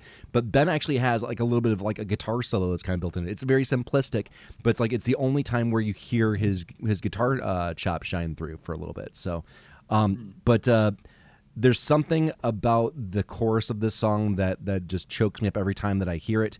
Um, more importantly, too, uh, for those of you who have seen the movie Garden State, uh, on the soundtrack there is uh, Iron and Wine covers this song, which some say is the quintessential version of the song. I tend to disagree, although I think it's a good cover. It is Uh, beautiful. it's it's a very beautiful cover, but nothing compares to the original on this one, as far as I'm concerned. Um, but um, as a small kind of side story too, is uh, this is a song that I would always sing to my daughter when she, uh, when she was first born, when she couldn't sleep in the middle of the night. So I would just I would sing her the Iron and Wine version of this song, and she would completely fall asleep in my arms. So it's like kind of like, so it's like there's um there's like a little bit of a, a piece of me that that also goes along with it too. So I don't know. I I I absolutely adore this album. I adore. Uh, I wish they would make more music. I know that Ben pretty much Ben Gibbard pretty much said he's never going to make any more Postal Service music, and that's kind of sad. Um, but honestly, you know, when you know when you're going out on top, why not go out with a fucking bang? And this this album from start to finish is nothing but a, a work of masterpieces. But I feel like this one just kind of shines above the top. I was going between this, I was kind of floating between this song and uh, "We'll Become Silhouettes." Um, is like because I. I fucking love that song too, even though that's like dystopian and very, very dark in terms of its premise. But man, th- those two songs just they I, I find myself going neck and neck with them all the time. But goddamn, we I have love to find song. a way to get to that show. I know we do. we really, I will really do, do. dirty things on the streets Oh, to get to that show. I, I, I saw them one time, and it was. I've never seen Death Cab, and I've never seen Postal oh, Service. oh wow, cra I thought you were supposed to go see Death Cab recently. No, No, I, No. I could swear you said you were going to. no. I I remember last year my daughter came home from her dad's house, and she was like, "Oh, guess what I went to do last night? I went and Oh, that's Death right. Cab." And I was like, "What? What? oh me. what? Yeah. I didn't even know that was happening." Oh man. Um, but yeah, Uh, that uh, that they're so I saw them. I think when it was their 10th anniversary, because they just like re they just re-released it on vinyl with like a, a whole, all their like their B sides and like random remixes and stuff like that. And uh, they played everything, they brought Jenny Lewis on the tour with them too. So it was like it it was one of those magical iconic moments that were just like it was at i think it was at the state theater too if i remember correctly. So i was like i was up in the balcony first row you could see everything that was going on on stage. And then uh, a buddy of mine that was with me he was like we should go sneak down the floor. And i'm like fuck yeah we should sneak, try and sneak down the floor. And i li- and i literally just walked past the, we i was like dude just act like you fucking own the place. And we literally just walked past the security guard that was like checking people's like wristbands or whatever to get into the, the main floor. And we just fucking breezed right past him just did not give a shit. And i'm just like I, I have and I got as close as I possibly could. And I just remember having the time of my life. And that show is just it just sticks out to me in the back of my mind as being like one of those shows I'll never forget. But yeah, and and this and that and that song in particular is incredible. And that honestly, Benny, I'm very happy for you because you finally bought that album on vinyl and uh, I and you, you I made you made a good choice, wanna- sir. I do want to know, Benny. So it's okay if you're not on our level with it because this is an album that was there for me when I lost my virginity and also there for me when I lost one of my best friends. Oh damn! to like a brain tumor. oh damn! So like I have some hardcore connections to this album. Mhm. Like this there's songs on this album that make me cry. There's songs that like make me reflect on my whole life. yeah, So I understand my level of love for this album is intense compared to someone who just got introduced to it. So someone who did just get introduced to it, what do you think of the album? yeah, So I mean, again, I've I've only uh, like listened to it like on like vinyl uh, like a handful of times, hmm but it definitely is. I, I want to like what I really want to do is actually like like read the lyrics as like, like, as I'm as listening to it because it was more so just like like, like it was in the background as we were just kind of like hanging out like in our, our, our space here. hmm Um, but it was a really like easy and very like, like like a very, very pleasant like a listen where I can just put it on and it can. I, I mean this in the best possible way. It could be like really good like background noise where Sure. it, if there, if there was a room very beautifully, I, and that's how I, kind of kind of can describe it. But I only have a favorite song yet.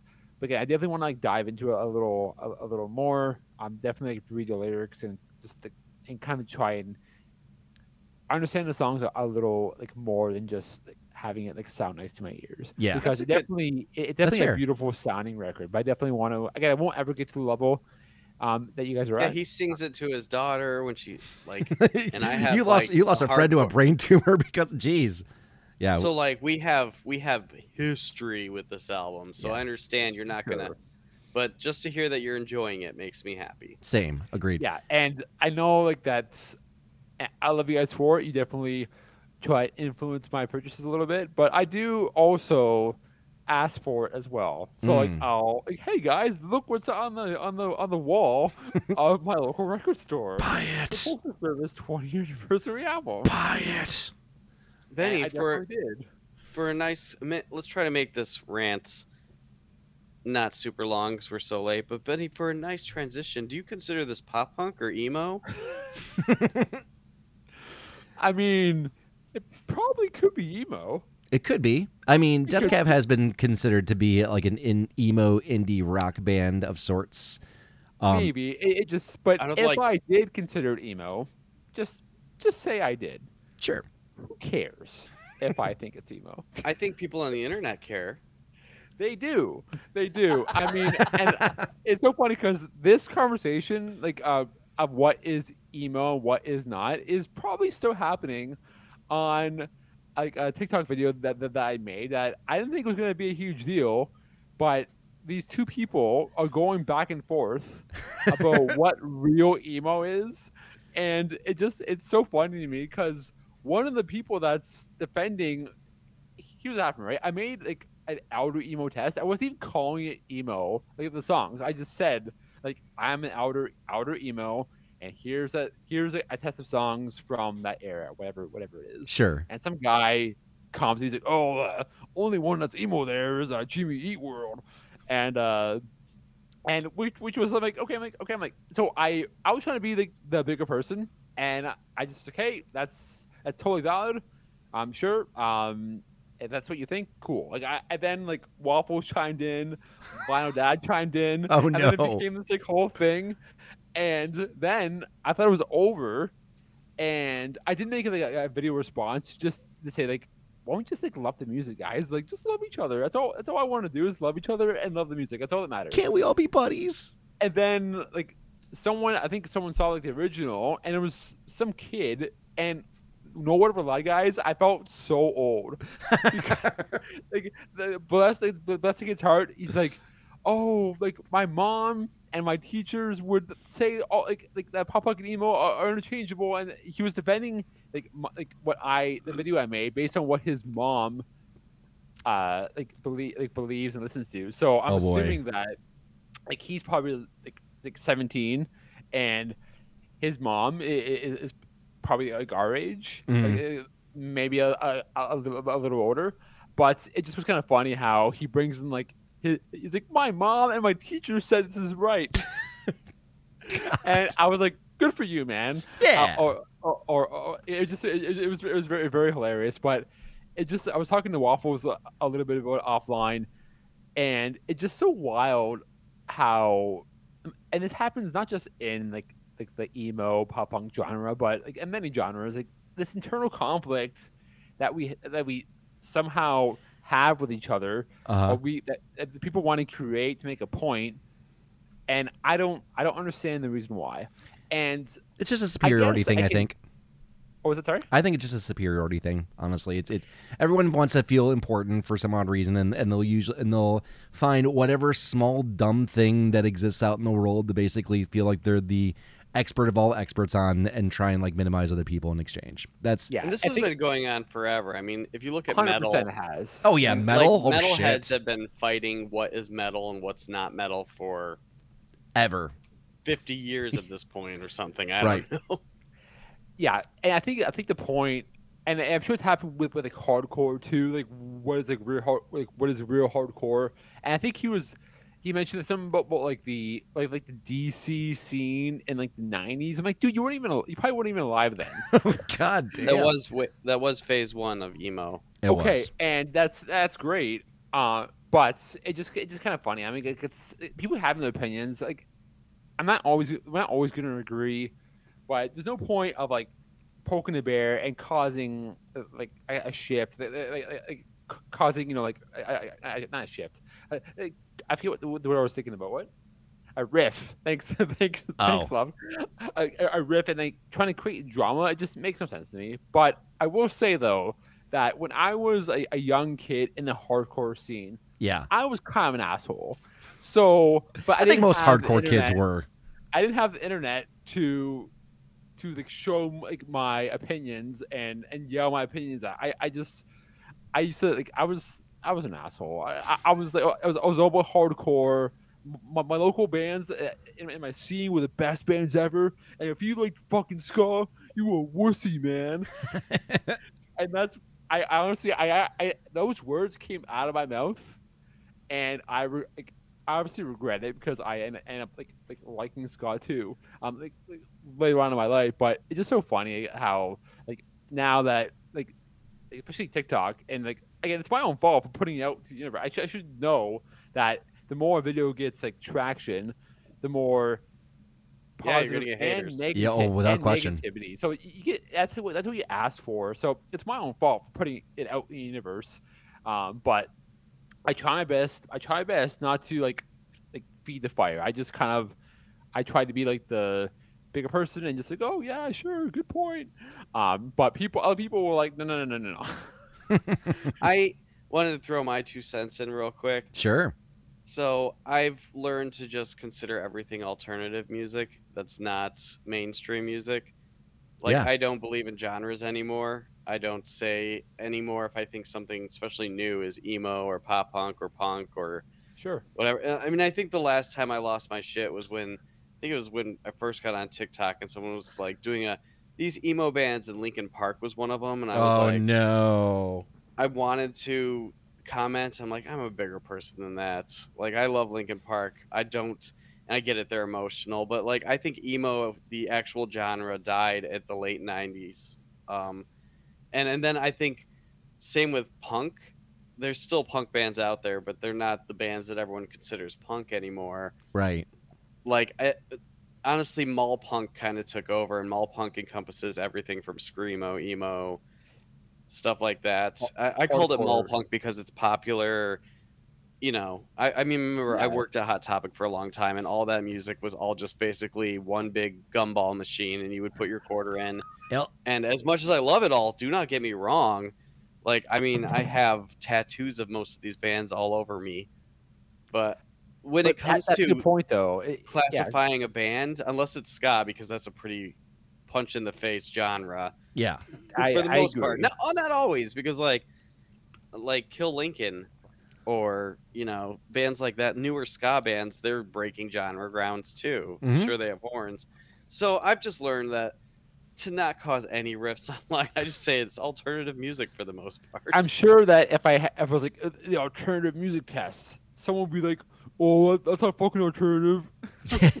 You alternative Cre- Creed's everything that's alternative. alternative from the pop. No, I, I I realize that, but I feel like somebody somebody would definitely have an opinion about that, no matter what we say. It, it doesn't it doesn't matter. And But I think Benny came into my a punk. store. So this is funny.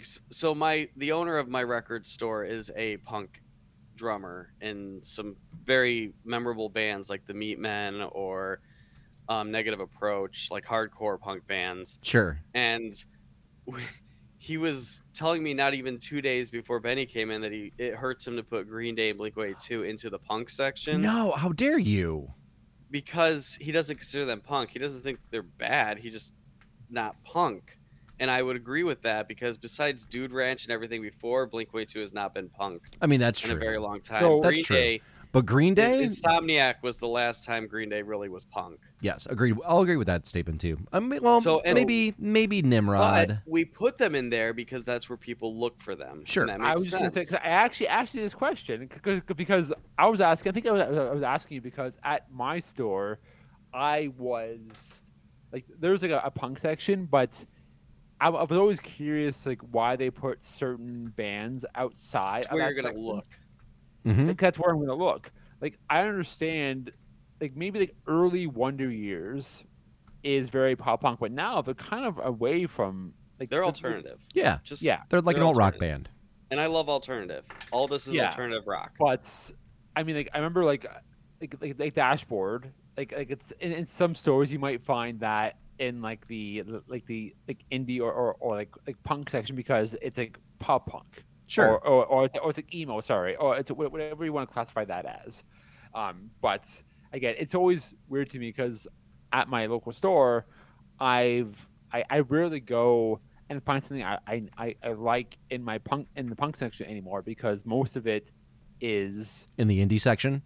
yes. But the thing is, they have like band, like bands like New Found Glory still in in punk, Yeah. which depending on who you ask, they they definitely are pop punk, but they're not really punk. So it's it, it's I, I agree, Dan. It's so, it's so hard to classify bands like these days. Like Cone, everything like uh, like alternative is, is probably the best option and safest option because it, it is true. Like all these bands that we that, we like oh, that, that we love are basically alternative bands, but they have like different like stre- different like stems of like It's just genre. like when new wave got popular because they didn't know what to classify half these bands when they were coming out, so they just came up with the genre new wave. Mm-hmm.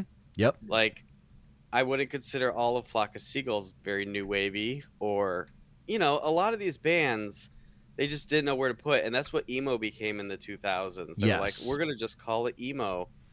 If there's any Yeah. any something 'Cause- anything that's sad in it, it's automatically emo. You know what I say though? And it- pop pop punk is not a genre, or punk is not a genre. Punk is a state of mind. You know? I, same with emo, and I agree with that. I wouldn't classify a band, but I would classify a person as emo or pop punk All day. or punk or hardcore or you know, new metal if they're wearing a red ba- baseball uh, hat. We're back. It was fun. I, I was right. always like, And they wanna break up, though, stuff. I don't know why. I never classified myself as as an emo, as a punk. I was, I was just kind of like a scene kid, Sure. and I didn't really know what I was to. Cause I, I didn't. I didn't really. I wasn't like a, a very very sad person. No, Scene Kid like, is a really? perfect example of what you could call someone. Because there was exactly a what- scene, Yeah. and they were in the scene. That's what in So my they were head. I scene never kids. actually out loud said I was a scene kid, but in my brain, I didn't. I wasn't a punk. Like what I saw punks to be, I wasn't really the- like emo. Like I, I had like the like, like the hair, I guess, a little bit. And people always kind of gave me shit for having like the emo bangs, but I don't. I, I didn't really care. Like it's I, I liked it, but at the time, again, I only thing I really felt like in love with was like being a scene kid because I liked all these different kinds of bands. And again, like I, I feel like that's and Bound Dead actually brought up in in the comments. He's like, when we were kids, like especially like the, the pop punk, emo, whatever, like like like bands, if they were all most of them were touring together. Most True. and at the time, like I mean, I was naive. I didn't know what the hell to call it, so everyone else was just calling everything emo. So that's kind of just what we ran with For sure. and now we have an entire like community online and in the world calling each other like like, like elder emos and and i think that that might be why like the Linkin Park like probably got looped into that because I feel like a lot of like the scene a lot of like the scene the scene kids most likely listen to a little bit more like mainstream artists too and Yeah. Linkin Park was one of those that were, were kind of like in the scene a little bit but they were a lot more popular Sure. so that's probably why I'm guessing that's why that band was looped was kind of like grouped into like, like that playlist or that video. Maybe. And my final comment on this whole thing I was gonna say we. I feel like we could talk about this for hours, guys. I know. It could be a whole so- episode, yeah. I feel like a lot of the people that fight about emo online, like if you think about the early bands like Dag Nasty, Rites of Spring, Beefeater, like the New York hardcore bands that suddenly got the genre emo, yeah. they were not what is definitely nowhere near what is considered what emo is now. So like No. to see those people that were really into that scene to see what is now considered emo, like it's kind of like my opinion of candy coated pop punk. Like Mm. when pop punk was popular in my day, we had our Green Days, our Blink Back in 182s, our my day. 41s, and then Choose. What We Aim come aim for comes out, and you're like, what the fuck is this? you can't call this pop punk. no, how dare you? Well, I'll tell This you. is what- 98 degrees with guitars. I still like that album though. Anyways, cool. too. man. a- anyways, uh, so we can wrap this up. Dan, where can I find you on the internet? You can find me at Ecto Cooler Ghost or fighting with people on Benny's TikTok. Apparently, yes. Hey, Benny, where can I find you on the internet? You can find me um, at your five most favorite places to be. Aw, Um, well, actually, three, maybe four. Uh, but Benny and the Wax on Twitter, on whatever, Instagram, on TikTok, whatever you want. That's Fair- three. fair enough. Uh, you can find me probably not in your top eight, probably not in your top five. but But- this MySpace. I know, but you can find me at the Big Shakuna pretty much also, or on the internet as well. And uh, make sure to go to our website. It is www.bsideourselves.com, where all of our playlists, all of our socials, pretty much anything and everything you can think of that's related to this podcast is there. Go check it out. Maybe go buy a T-shirt if, if that's something you're into doing. Maybe maybe Dan will design us some new T-shirts at some point in time. Guess what I started doing this week? Don't tell me there's a new design coming. Getting on it. Woo! Shit. Ooh, shit. Uh, also, uh, as a quick little, uh, small little, quick little promo here before we uh, wrap up things out for today, uh, our 100th episode is quickly approaching. Hard to believe. It's. I know we we signed on at episode 69. Nice. Um, uh, but it's been that many. it, yeah, 69 was where we started, man. Yeah. That's ridiculous. I know. It's, it was the perfect episode to start on, as far as I'm concerned. But for our 100th episode, we are going to be doing a TikTok live slash Instagram live Q and A session uh, where you can join us, uh, ask questions. Uh, you can uh, suggest bands for us to check out or songs to check out that we may have never talked about in this podcast or even heard of before, and we'll we'll play them, we'll listen to them, we'll give you our honest, and genuine feedback, and maybe Dan will get us drunk. Who knows?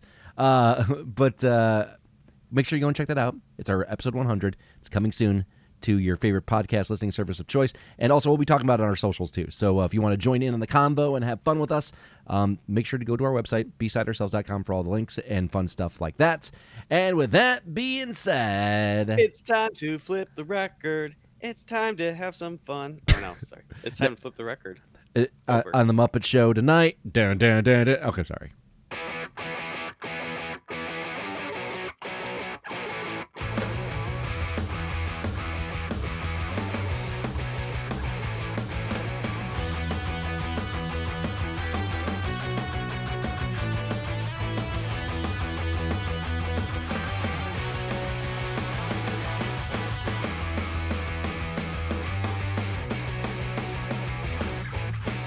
Why I don't let's you get five? things? so- Oh, why don't you get things started?